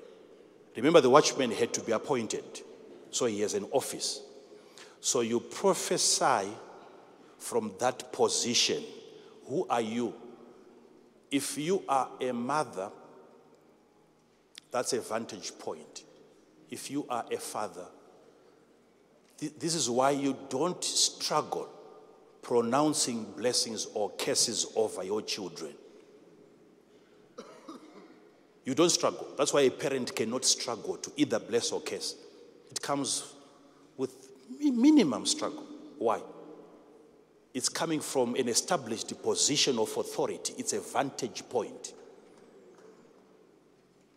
So the power is not necessarily coming from you exerting energy in what you're saying. No, it's, it's an office that has been given to you. And if you speak from there, words can flow to a lesser subject. You can easily curse your children.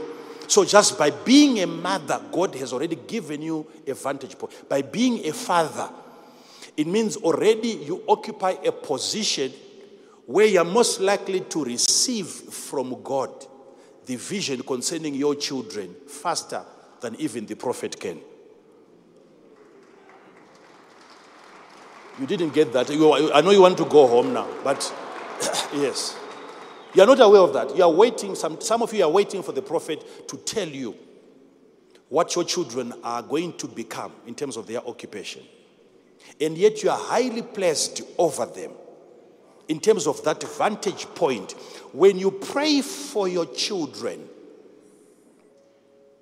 when you are praying for your children, there is the wisdom, there is the knowledge, there is the understanding of them that falls upon you. And when you start to finance their education, it is the education that is in line with the vision, with what God has told you concerning them. So you're minimizing losses. You are financing what you have already had from God concerning them.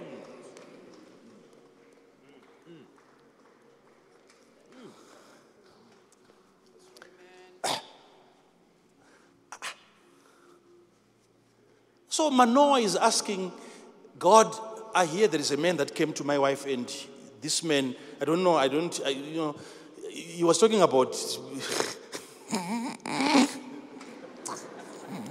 Manoah. Manoah, Manoah. this prayer is not honest. A wife coming to you, your own wife that you, she was barren all these years and she's coming, she's saying, I met a man in the, in the forest. And you were, he came when you were not here.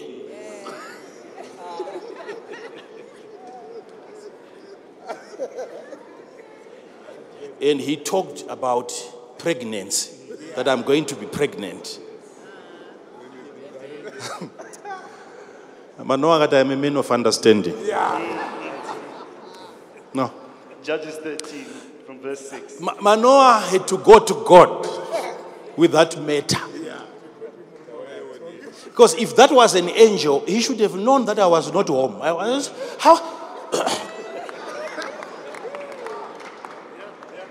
I don't trust this message. So he's talking to God. I hear there is a man that you sent.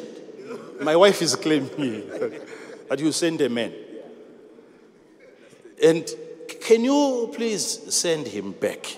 Let the man of God which thou didst send Let that again man of God come back. and teach us Teach us. what So- we shall do unto the Ah, child. so pregnancy is not enough. The vision, the promise is not enough. Give us more details. Teach us on how to raise such kind of a baby. So he's praying from a vantage point called, called what? Parent. You are entitled to that angel as a parent. You are you you have a right. If your child wakes up and she tells you that I had a dream, mama, this and this and this, I saw like an angel coming, you have a right to talk to God concerning that same visitation. This is my baby. I would want the same angel that came to my daughter's bedroom to also come to me. I want to verify every spiritual activity in my house. You are entitled to that as a parent. Sit down, sit down, sit down, sit down.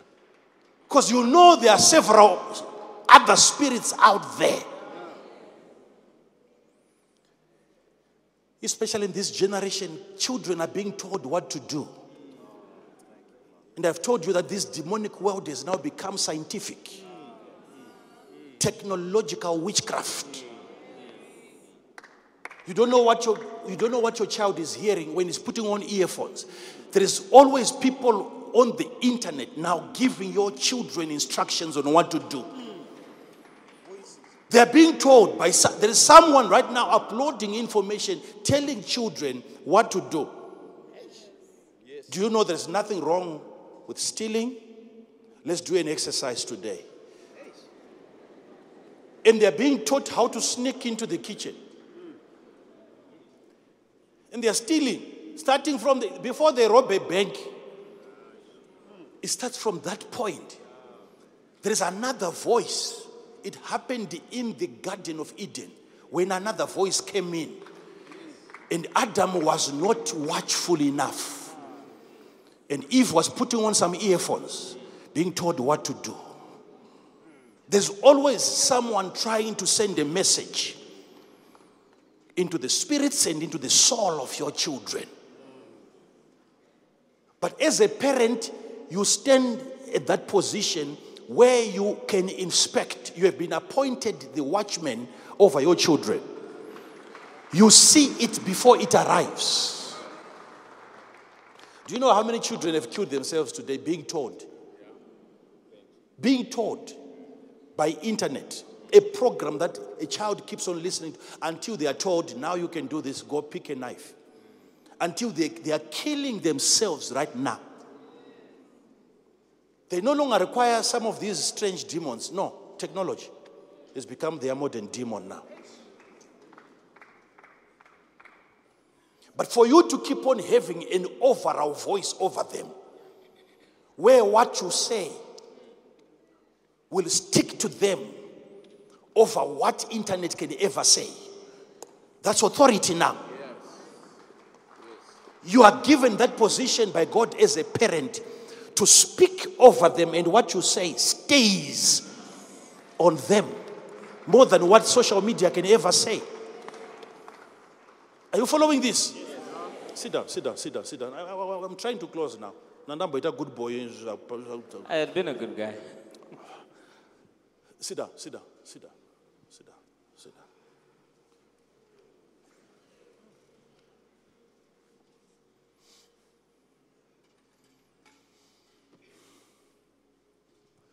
So that prayer that Manoah did was a strategic prayer. And what God did was to send that same angel, but not to Manoah, but to the wife again. And the wife had to come to Manoah and say, Ah, murume uyo yadzoka futi. Say that man has come back again. And Manoah had to listen to the wife and be guided by the wife to identify an answer to his prayer. The answer was already here on earth, but Manoah didn't have it. He had to be guided by the wife to, to, to identify an answer. God has already answered you, my husband. Come and look at the answer. It's over here. And before the angel departed, he had to prove, he had to provide convincing, overwhelming evidence to Manoah that he is not a guy from the next village. So that supernatural activity was just to confirm to the, otherwise this guy was going to be worried for the rest of, of his life. Not sure where did this baby come from. So he had to prove some supernatural things just to, so that you, you are at peace. You know this, that's your pregnancy. It's not mine.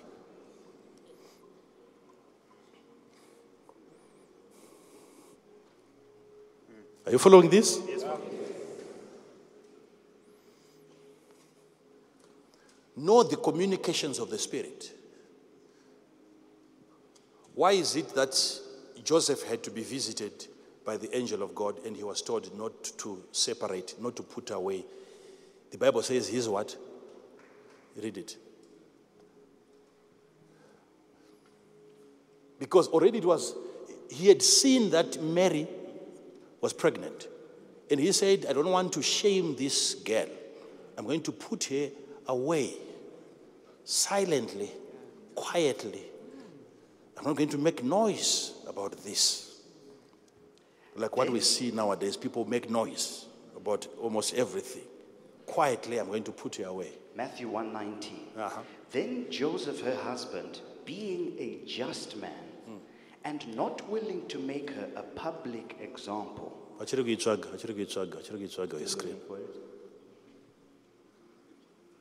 Matthew 1, verse 19.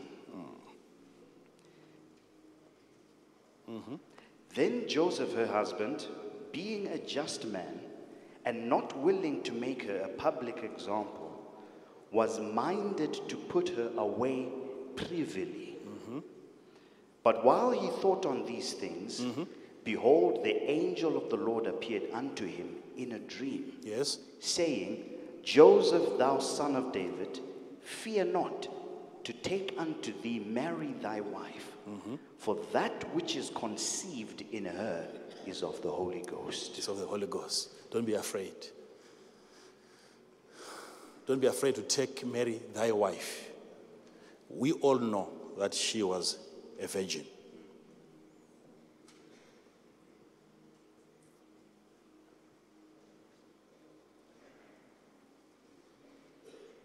The angel of the Lord is saying to Joseph, Don't be afraid to take your wife. There was no intimacy between a husband and wife. I know your understanding is saying they were going to eventually, maybe they had just engaged. According to you, the, let's listen to the angel. The angel is saying, Your wife. And Joseph is being referred to as the husband. Yet at that point, there was no intimate relationship. She was still virgin. I'm just, for interest's sake, if, ah, okay, let me leave that one. No, no, no. Give it to us, Father. Give it to us. This understanding of the heavens, that this is a wife, this is a husband. So, what is stopping Joseph from sleeping with this woman? If the heaven is confirming, like if, if this was your dream, now let's talk about our misunderstanding of the heavenly language. If this was, eh, this is you in a dream, heaven is confirming that this is your wife. Would, would she still be virgin the next day? To think that if they were to sleep together, it was going to still be adultery between husband and wife.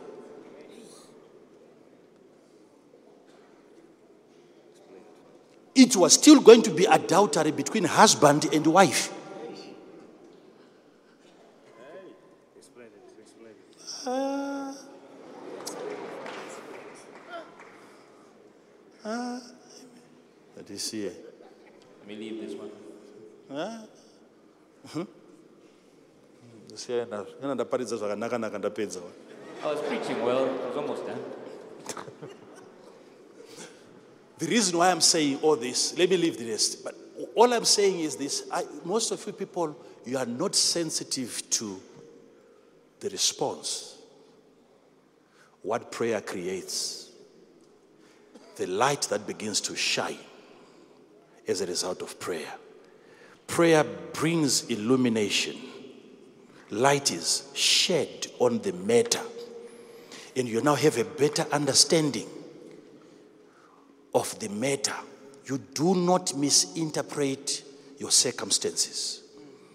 You are given a comprehension why things are happening the way they are happening. That's what arrives first is an answer to your prayer over this confusion. God, I'm confused. God, I'm what God gives you is an understanding, an ability to comprehend. Not many are ready to receive that one.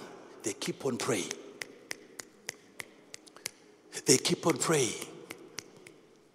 They keep on praying.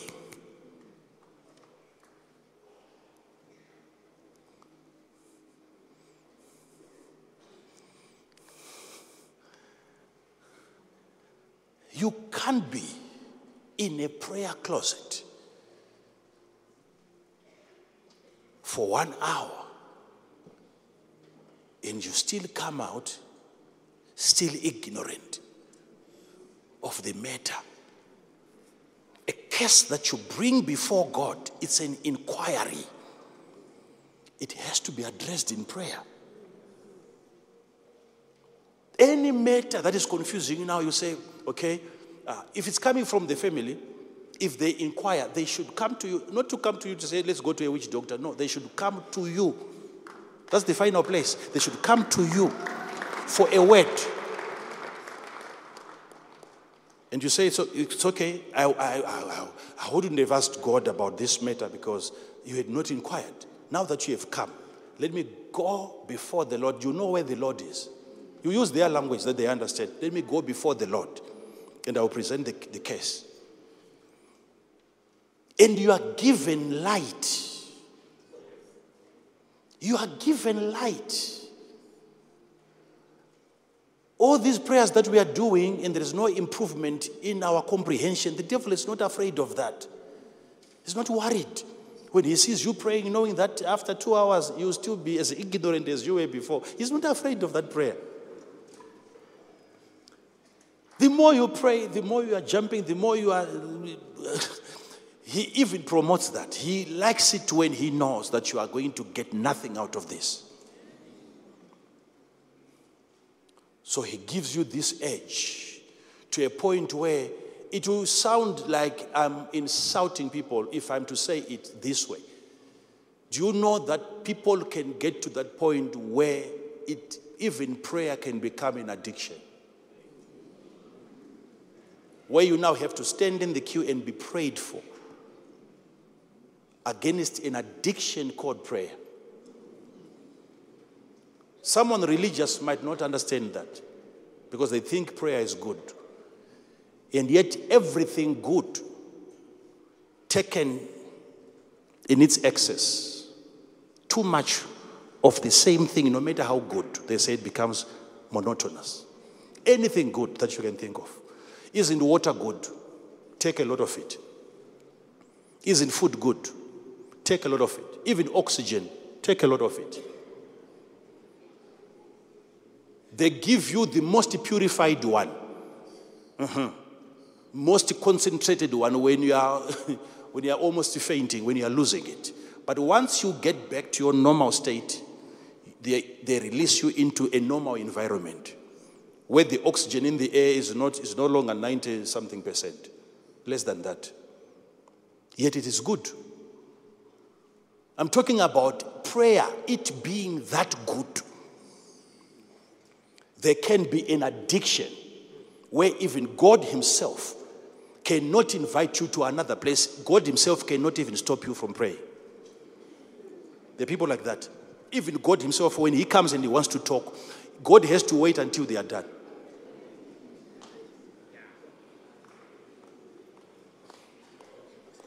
It has become a law. It has become a law. You wake up in the middle of the night and you remember you didn't pray before going to bed and you feel guilty.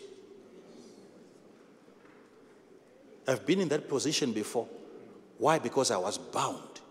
I didn't understand grace. I didn't understand certain dimensions of. I would wake up and what?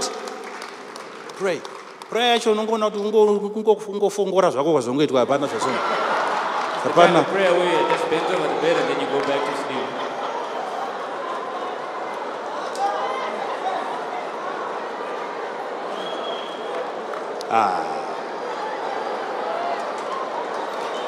It's, it's religion.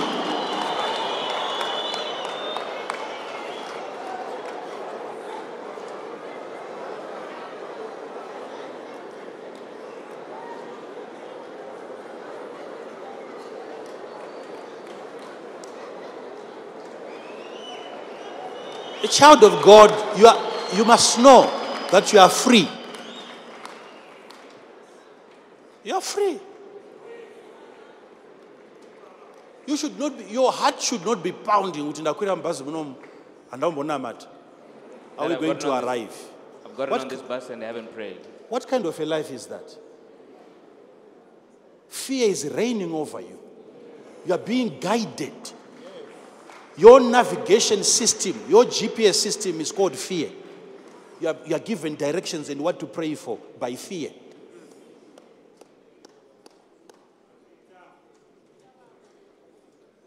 Every night, people are making confessions because they are fearing kuti ndikasamuka. What if I don't wake up? So you make confession because you don't. unotya kunorara kuti ko ndikasapatika You're afraid of going to bed in the, ca- in the event that you don't wake up, that you die in your saka sleep. unozevezera zvivi zvese So you whisper all your sins, tomeka shuwa kuti husband haazonzwa kuti just trying to make sure that your husband details? doesn't get to hear some of them. there is that addiction inotoriko addiction yefasting There is an addiction to fasting. iriko It's there. addiction some of you might not really believe this because you haven't really taken time to investigate there is addiction for almost everything the only addictions that most people know is when you're addicted to drugs they call that an addiction huh? But a, a, a good drink, can one be addicted to a good drink? Yes. Isn't it an addiction? It is. You can be addicted to watching movies, even good movies. It can be addiction, an addiction. That God cannot invite you into a place of prayer. Until the, the movie is done. Same applies. God, the same God can also invite you from prayer to watch a movie because it contains answers to your prayers. You can be invited to a book. A visitor can arrive whilst you are praying and you call it a disturbance. And yet he is coming because of what you were asking for. It becomes so difficult for God to send messages back to you because you are too religious.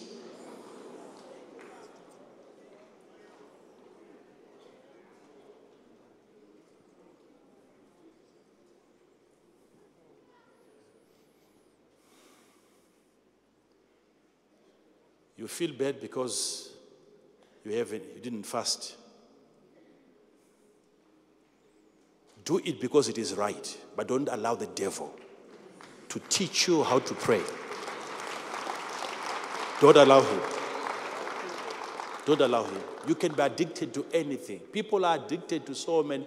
Even the preachers that are going to attack me on this one, they are, they are addicted to microphones. And I can also be their addiction. They are addicted to me.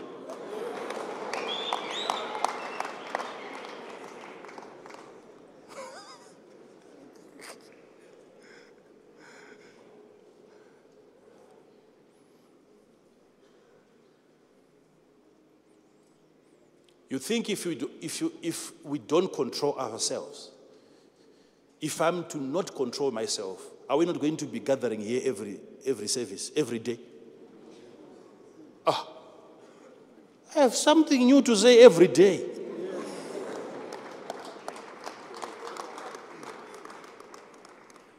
Meeting me once in a week? Ah. ah.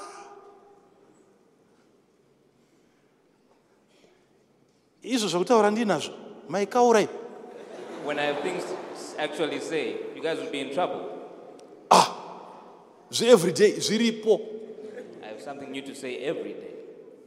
but i understand chinonzi addiction But I understand addiction. addiction a preacher can be addicted to the pulpit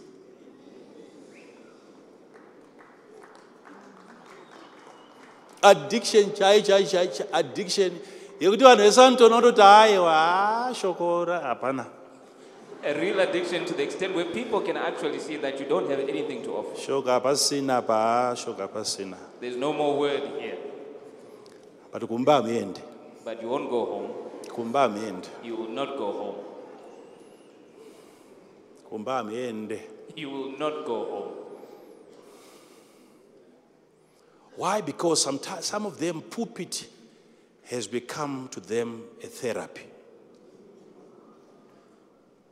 They have never had so many people listening to them. And it has now become a cure to their ego. They have suffered rejection ever since. That's why a service can start from 6 p.m. until 2 a.m.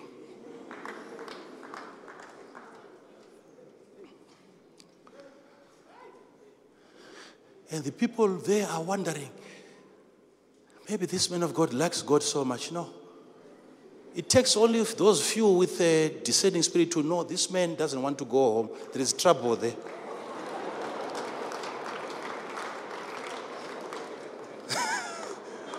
unyazoona kuti murume uyu You can ha- ah, really see ah, haana kumba kunonakidza haana kumba kunonakidza ari kuzati sevhisi ikangopera ndakuenda kupi kumba kuye He's actually dreading that when the service is over, I have to go back to that saka house. sinsi ndisina kumba kunonakidza nemi tese ngatigare pano And since I don't have anywhere exciting to go, then let's all stay here.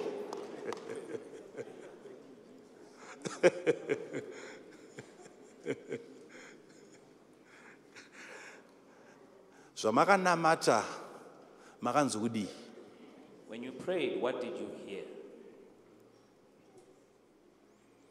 zvamakanamata pai yes mwari vakakunzwai ndiri kuti makanzwa mwari here When you prayed that time, yes, God heard you, but I'm asking, did you hear? aiwa aiwa aiwa aiwa three hours hadzinetse idzo uchinzwikwa namwari hadzinetse ndiri kuti 3 seconds dzekunzwa mwari makugona here Um, No, hearing from God, for, uh, God hearing from you for three hours is not a problem, but I'm asking, three seconds of hearing from God, have you mastered that? Yet we are so pompous, we are so proud when we can talk to God for three hours. But can you can God talk to you for three seconds and you hear him? Because that is what determines results. It's not how much you talk to him. It's how much you can extract from that conversation, from his side, from his end. What did God say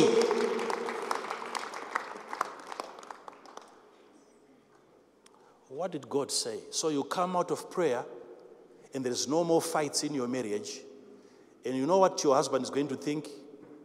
He's going to think that he has now improved, he has now become better. Yet it is you. There are no more fights, not because now he has become better, but you have become better. It's your level of understanding now. It's your level of understanding. But they will take the credit. So whilst you were praying for God to change them, you allowed God to work on your case, work on your understanding. Are, are you, are, you, are you following this? So, what is that vantage point? The title that you have. Even as a wife, you can be given access to an understanding that is consistent with your relationship with your husband. You are entitled to such answers as a wife. Know that I'm praying as a wife.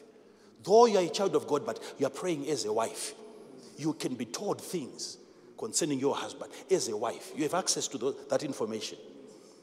As a husband, as the founder of the ministry, you, you have visions that you receive from that position of being the head of that organization.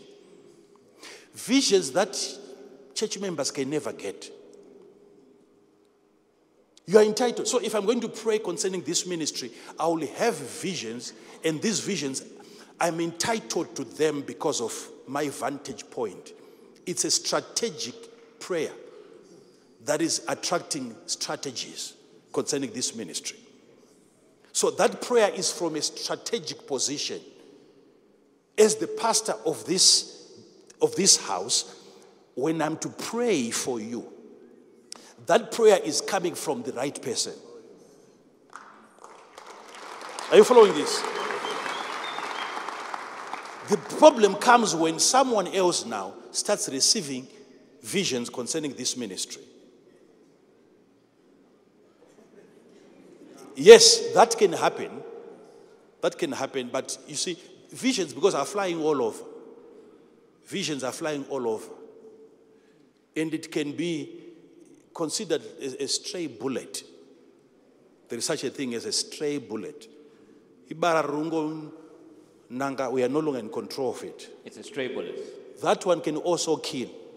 They are very, very dangerous.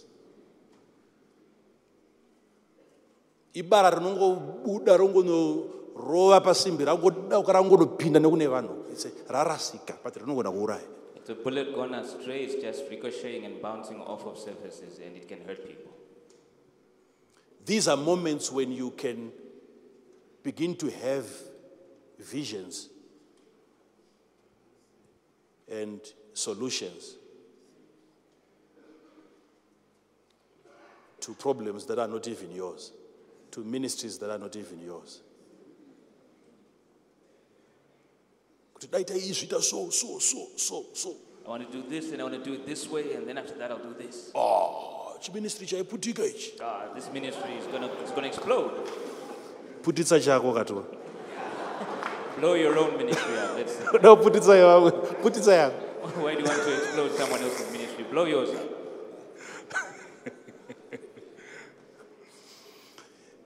you are not strategically positioned to receive that enlightenment. That light that you are receiving is meant for a strategically positioned individual who is your pastor.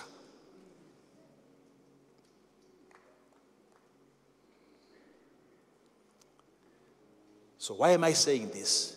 I'm saying this because I've read in the Bible and I've seen kings who were not prayerful, they were given visions of an image as tall as this building.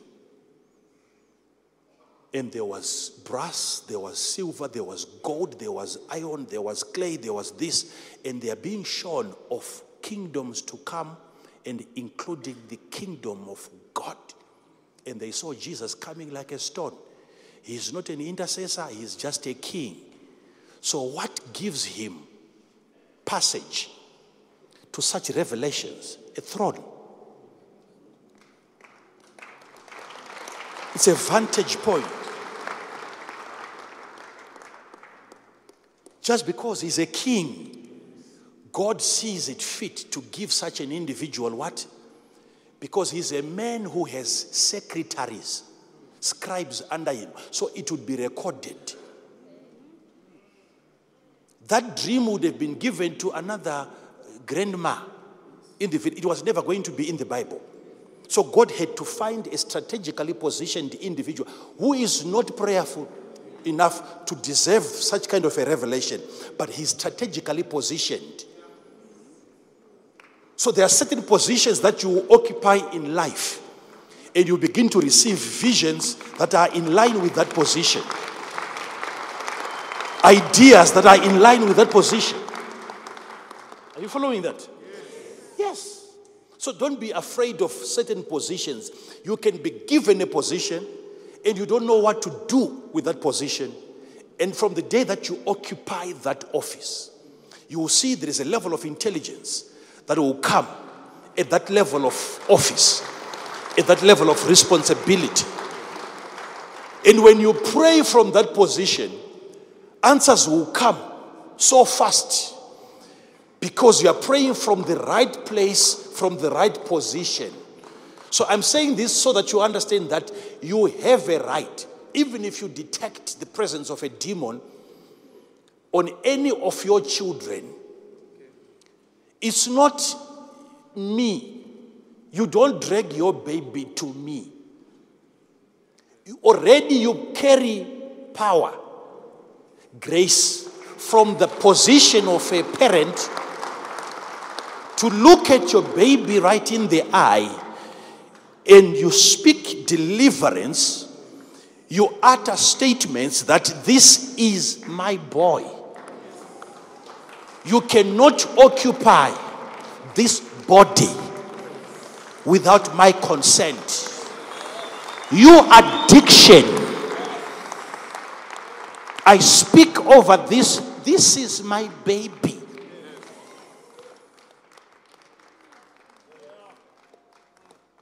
Such an utterance, it doesn't matter he's going to smoke the following day or the. No, no, no. You have already inserted a pill in his body. Huh? Yes. It's a matter of time. When they inject you, when they give you that chemotherapy, because there is cancer in your body, don't think that that first day you are going to see cancer vanishing. It's a matter of time. Slowly but surely, you will start to see signs. Your hair starts to fall. Why? Because the program is now in the body. When you speak as a parent over your children, those utterances are there to stay. Some of you, you are here today, not because you were smart, you don't know what was spoken over you. By your parent. zvakatopredhiktwa nomubereki wako uchiri kacheche kuti one of these days mwana wangu uyu achasangana nemunhu achamubatsirawo nemashoko. It was already predicted by your parents when you were a child that one day your decision to be here today you don't know words were spoken over you as you were growing up. Are you listening to this so your position gives you an advantage this is why as you are praying even now whatever you are going to ask for you are praying from a place of deserving you are a child of God. You are not a rebellious baby. No, I'm not praying from the beer hall. I'm not praying from the club. No, I'm in the house of God. I'm in the house of God. I could have been the most notorious guy in this country, but you made a decision. I want to be a nice guy. So, praying from here, you are praying from the right place. Jehoshaphat prayed from the temple of God. And he said, Oh, Jehovah God, isn't your hand mighty to save? That's what he said. There's no weakness in you to deliver your people. He was praying. So, being here today, know this child of God as you are praying now, there is not even one thing that we are going to ask God for that will not be granted today. I want you to expect another deeper river of wisdom that will begin to flow from today. You flow from today. I'm talking about a river of knowledge and understanding that is beyond your comprehension.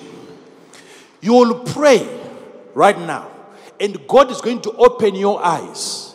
You will understand what you thought was a problem. It's not a problem.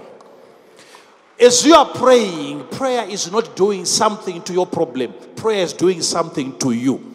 As you are praying, you are becoming bigger than your situation, bigger than your problem, more powerful than your disease. Are you following this? I want everyone, wherever you are, to lift your voice and pray for any situation. You are in the right position, strategic position, a strategy is coming. God is going to show you how you're going to come out of that situation. I want to hear voices raised. Voices raised. Voices raised. Light is coming. Light is coming. Light is coming.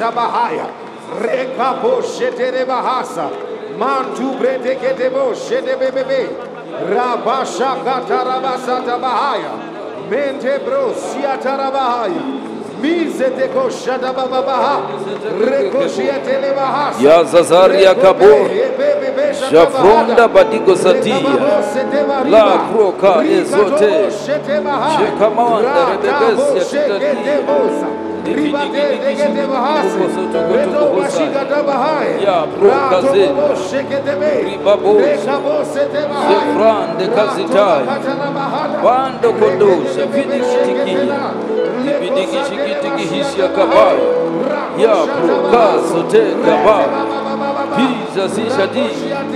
la cosa vilanikaya za prokando zedeke vedegedegeseketekehesa la prokomondoza zikamukabuza tia kahasa zibidibidibidibi shadididedeka ya komanda kisha kibokazi ya kabarata la prakasatakato Praka Satakato, Shefokande Shekete, La Brico Satika Yatikote, Kianda Kadeko Savete Kahosia, Ribidiki Shikita Kahasia, Javonda Madebade, Shetegedegedege, Nika Bonda Shadika, Niko Bari Shadika Bo, Javra Kanika Nika Mikai, Dededededede, Shetegebuko Hosada, Yandara Rabosa, Indarila Ribashika, Shibra Dikro, Shavido Gasia Kadikabi, Shamigo Getuko, Kosikadi Kabikahaya, Ya Prakasa Taka Komako, Yebedeke Hezedeke Hezia, La Pizza Sia Kahasi Kabruhendo, Babedeke Zedeke, La Propando, Eizo Prakazisha, Ki Pratiko Eizo, Shi Pratikia Mazuzi Barita, Ibidiki Shikitiki Tiki Degada, Rabindo Kasia Krania Mazobedeka, Godobos, Mabibi Bibidisha, Latizo Krebo, Aiza Prigoska, Ibidiki Shikitiki Hipakaya, Bizo Sishanika Barote, Revendekenza, Evra de Kia Kabara, Rabadeke Sendeke Hesia, Rebeke Rebeke Sia Karabakasata, Zenderebosha, Zenderebosha, Kibaka, Kisha Kimanda, Asoba Hasa Habaya, Yabasa Kabahato, La Cosa Kebodeza, Ribo Kenda Kiza Kiakadarte, kibra litro bado sate tadeka babibidikidikishikidikibukohoza ikazo kebonda shadika jabroda ezote presente laki ya maso zeriakapandisha kipane makenda kaya lakimondaya lekizo ziriakabadosa kikabiakazotekahasa bahata ya bebebebeke rebedekesetekehesa Ya Brokandeka Seteke Ha, Shibo Kotaya, Tekana, Tekana, Tekana, Shiko na Makasataya, Niko Sinamaya, Tenda Kondeka Badea. Listen to this.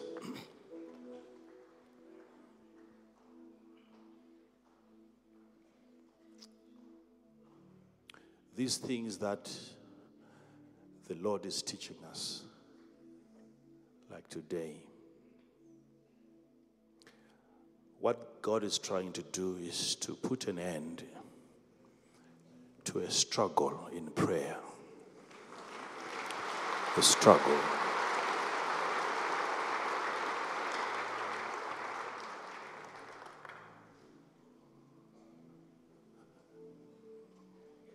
where you are brought to a place where now prayer can become an enjoyable exercise. Because you are guaranteed of what has already come.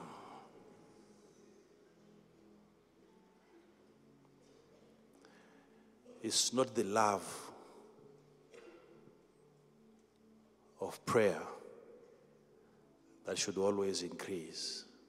It is our desire for answers. Our desire.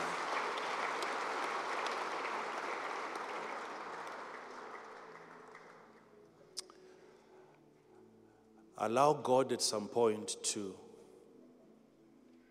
interfere. Allow Him. If it's God, allow Him to interfere. Sometimes religion has taught us to be so rigid in our beliefs that even God Himself cannot allow us to have a break. An invitation by God, even to a place away from prayer, some of us will not accept. You pray for Peter to come out of prison. And Peter comes and is knocking at the door. He cannot make you stop praying. They knew how to pray, they didn't know how to receive the answers. These are moments when an answer comes to disrupt your prayer life. And they all disagreed. This cannot be Peter. So, what were you asking for? Do you have the capacity to receive what you are asking for? One of these days, the Peter that you were praying for, the husband, the favor, the business is going to come knocking at your door.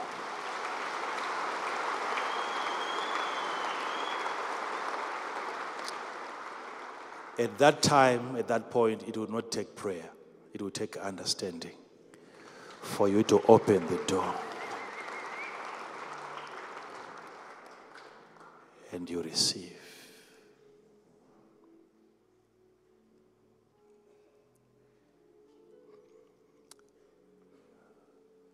Some of you, you are entangled. You are bound to places and you are sitting there, you are rotting. You know that you have been there for years. You just can't seem to shake yourself free. Jesus, looking at this man, knowing that he had been in that condition for 38 years, that's a long time. So, in as much as you've been bound for such a long period of time, there comes a day. Jesus comes walking.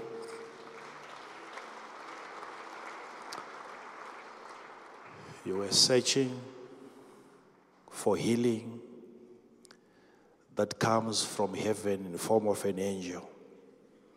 And it drops into the pool of Bethesda. And here comes another answer, another healing, walking from the east. Jesus comes and he says, Do you want to be made whole? It's an answer that is no longer coming from the pool of Bethesda when an answer comes from an un- unexpected direction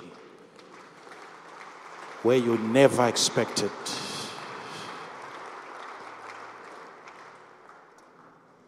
Jesus, who is not only the Son of God,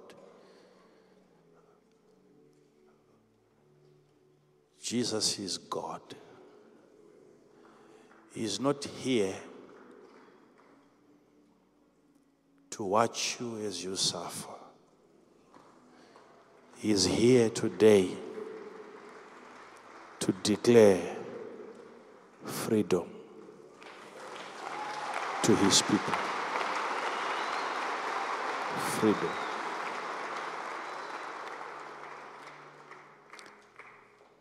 If even a sword from the Lord cannot touch me, how about a sword from the devil? If demons, evil spirits, unclean spirits cannot inflict pain on you emotionally, why should a husband succeed? Why should a wife succeed?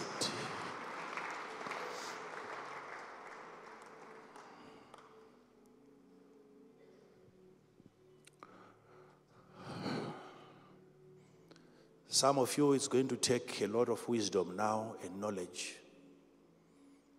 not only on how to dwell, but you have to make a bold decision. You have to make a bold decision. You have to make a bold decision.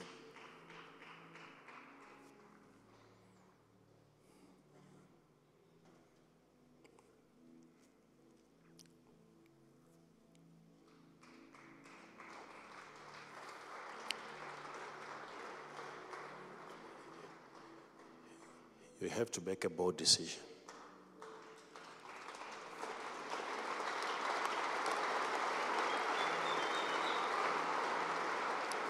Some people are not going to agree with that decision.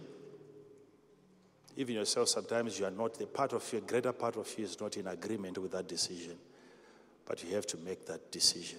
I've, I, I dealt with cases personally, if I'm to tell you stories, you will not leave this place, where I've tried to directly advise people to take orders from the Holy Spirit and not from the people. And they disobeyed the Holy Spirit. Disobeyed the Holy Spirit. Disobeyed the Holy Spirit.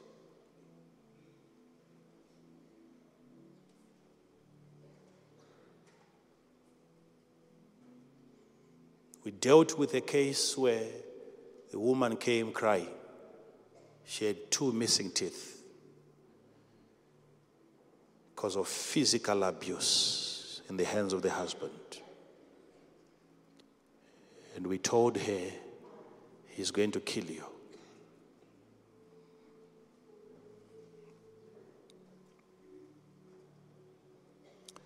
What is the Lord saying? And she insisted, What are you, pro- you prophet, what are you saying? And I'm saying, What is the Lord saying? You have the Spirit of God upon you. He did not call us into bondage, but into liberty.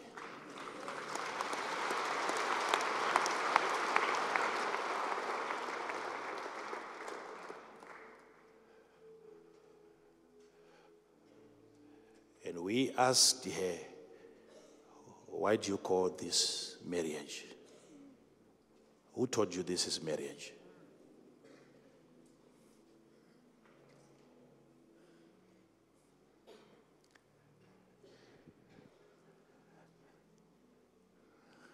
And she went back and she started saying a lot of things concerning the prophet. You know You know my husband? Kunotori advisor Yet there was no one who had advised her. We were just asking the question what is the Holy Spirit saying concerning this relationship? She went back. The second thing that happened is horrible. Horrible. To think that a man can take a wheel spanner and insert it into the body of a woman. Pushing a, a metal object into the body of a woman. I'm saying it nicely because we have got kids here. How long it took for that woman to recover, even from the infection. She was in the hospital. That's the second one. From missing tooth, now look at where it is going.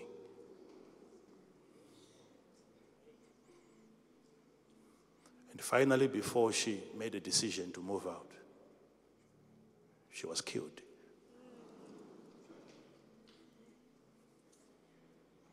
As we speak, the husband is still in jail right now. He admitted to everything. But wasn't there a warning before? It was there. But someone is saying because God hates what? Divorce. One of these days, Peter will come at your door and will knock. Only there is the spiritual will respond. There is nothing that my wife can ever do to me that will cause me to beat her. There is nothing under the sun that can ever be done. Nothing under the sun that can ever be done. There is nothing.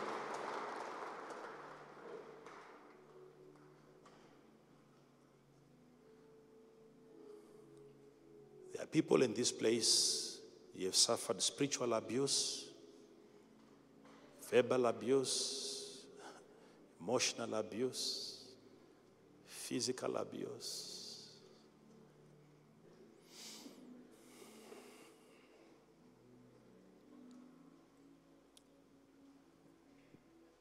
And you keep on holding on because you're afraid you might fall. You're afraid. What if I fall? My sister, you have already fallen.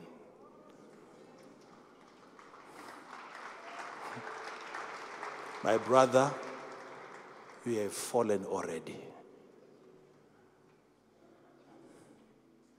This is not what God has called you to. A life in God is a life of freedom.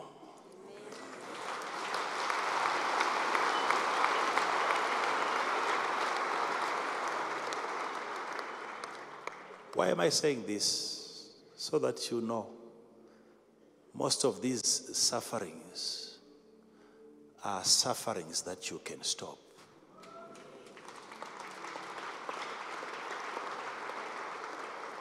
These are sufferings. I have to say this before I let you go. Majority of these afflictions, these are afflictions within your capacity to solve.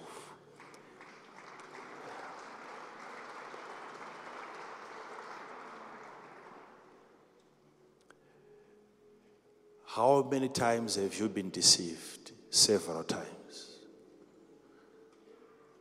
God bringing information to you on a daily basis. And what have you done with those submissions by the Holy Spirit? Nothing.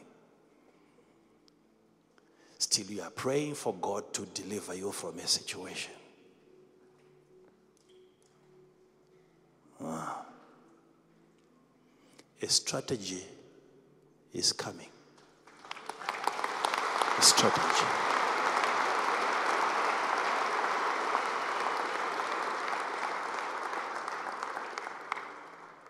Be ready when it comes. That is how you are going to come out of this. Your deliverance is coming in the form of strategy. Very little idea. The light, as I speak, is still very, very small. Hmm. But you stay on it long enough, you brood on it long enough.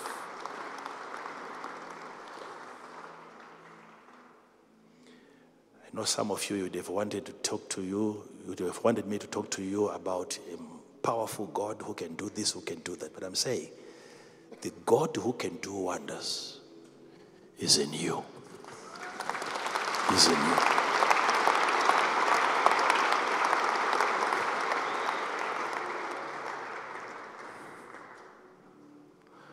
What you are asking God to do, He's going to ask some of you to do that.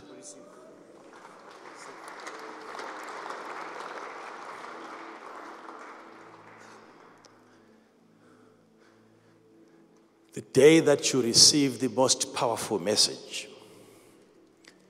is the day that you are told that you can make a change, you can make a decision. You. You.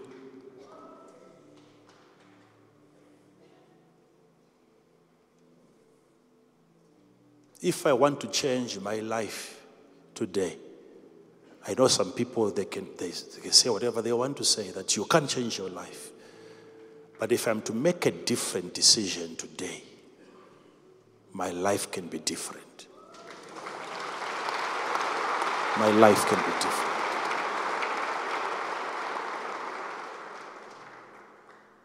I want some of you here to make good use of your free will.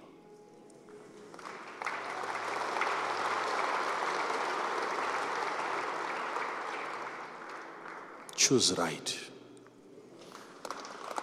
Choose right.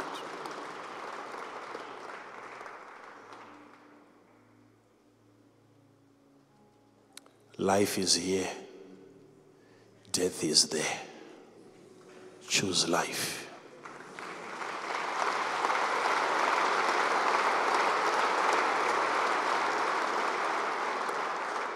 Choose life.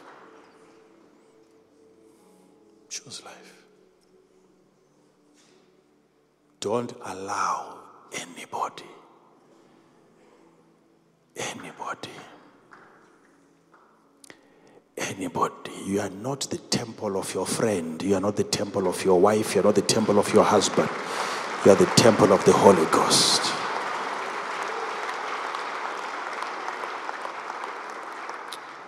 Don't allow. Make this thing work. You are delaying yourselves from getting into that promised land. If the conflict is between you and your wife, you and your husband, please resolve it as quickly as possible. Please. Please. These little, little fights are not worth it. Your tomorrow is bigger than even where you're coming from.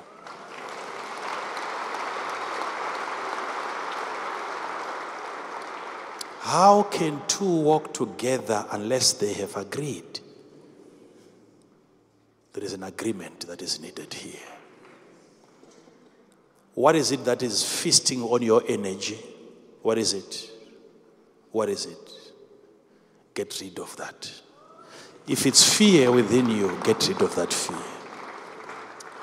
How many of you here you have been in a situation where you were even afraid to make a good decision, knowing the decision is good, but you were afraid? Yes. I've been there before.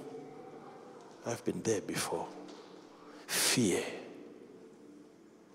Because you don't want to be misunderstood by people. Yet there comes a time in your life when you have to be as bold as a lion.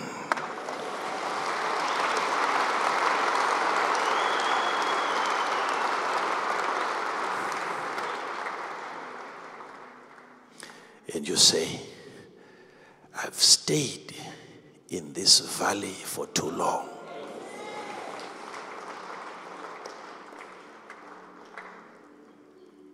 My time to rise has come.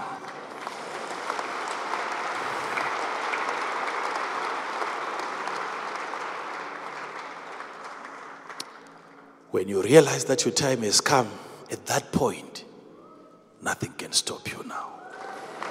Nothing. Nothing. So, child of God, I've just given you a good word that even if the sword was from God, even if the judgment was from God against you, you can still be warned. You can still escape it. I want you to leave this place today knowing that you are no longer a sinner before God.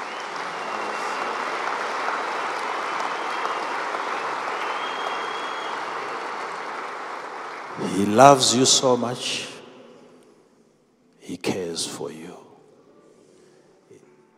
And I hear Him loud and clear.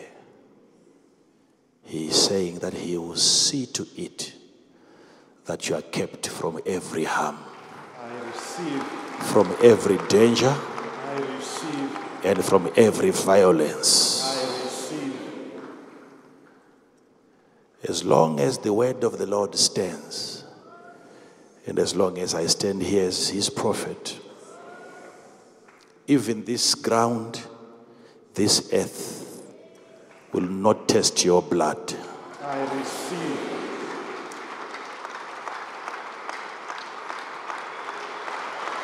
In Jesus' name. In Jesus' name. In Jesus' name. I receive. This thing that I see, where it was supposed to have happened.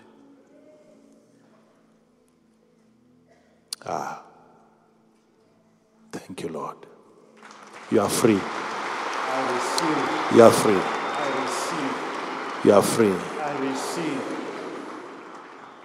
You are free. I receive. It's a, it's a lot of people here. It's a lot of people here. You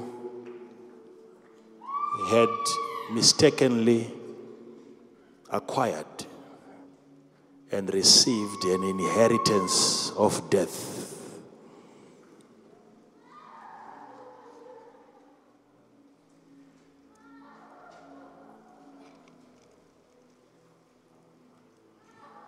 That's the only thing that you got from your lineage. You are born to die. But not anymore. I receive.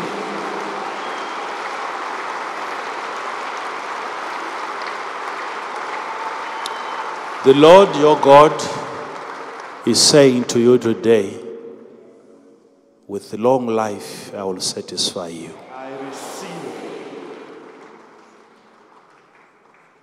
Phases will come, waves will come, fire will come, mountains and valleys will come, but you shall remain standing. I receive. This is the word of the Lord to you. And be encouraged. I've spoken to everyone here under the sound of my voice. Your life is not a mistake. When you go out, you go out blessed. When you come in, you come in blessed. If there was any disturbance in your favor, any disturbance in your privileges, any disturbance in your health, any disturbance in your career, any disturbance in your relationships, there is a cure here today. Jesus is your high tower. Jesus has become your tower. I want some of you here as you are going home have an understanding that when you visit your tower, when you sit in Christ Jesus from there, you look down the valley, you will see the Moabites, that they are dead already dead. Dead. If you are going to forget everything that I've said, please go home remembering this one thing. I've spoken as a prophet from God to you that there is no problem that you are currently having that will remain on you forever. So from now, every problem is dissolving away now. I receive.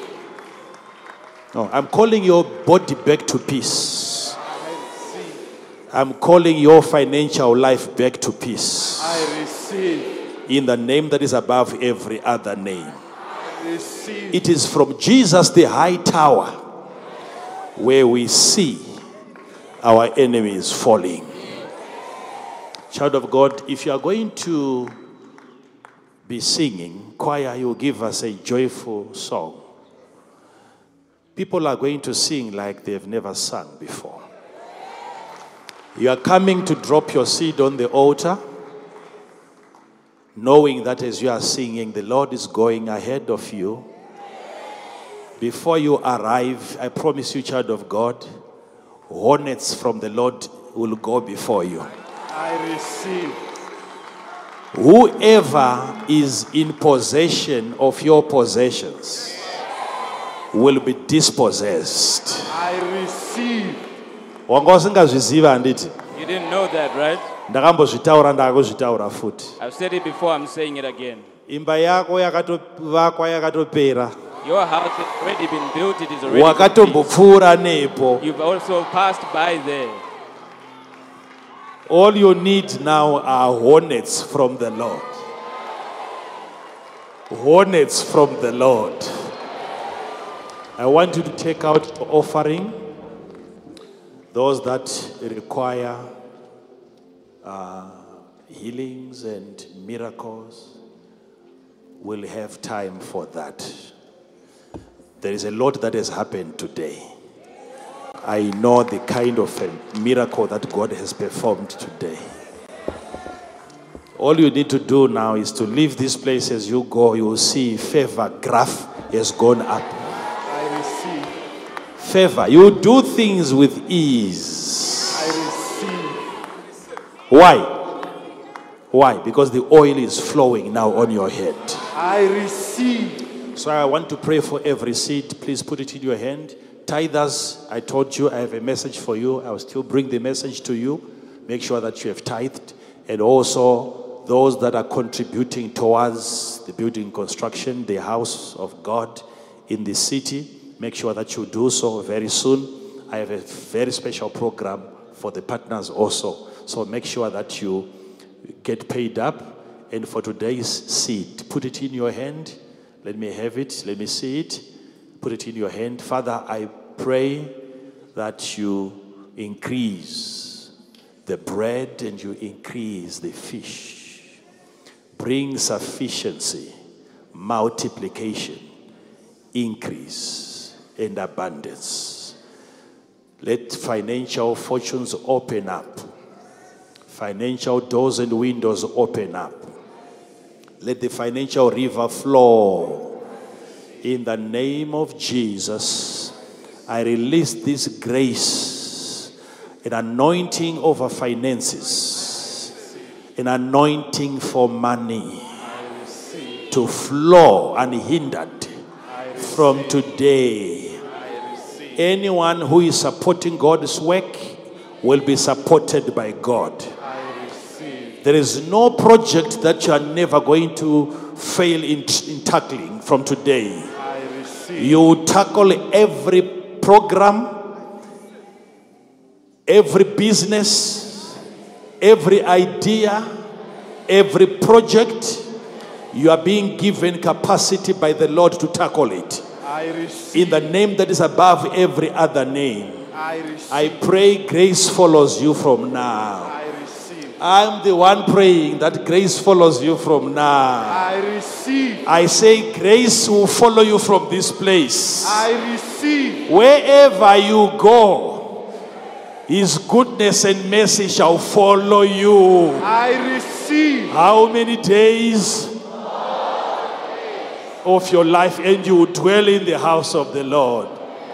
Those that are sick, you are healed in Jesus' name. I receive. I said, those that are sick, you are healed in Jesus' name. I name. receive. Choir, muzondiudzawo atiti vanhu mazvinzwa zvandataura paipai muda kuimbirwa nekwaya Do you want the choir to sing for you? alright kwaya tipewo a song All right, then choir, please give us a ava song. vakupewo a song And these ones will also give you a song. everyone rejoice in the lord be happy be excited and i promise you as you go you'll find your enemies already on the floor I receive. victory is guaranteed I receive. if you believe it give the lord a shout of praise somebody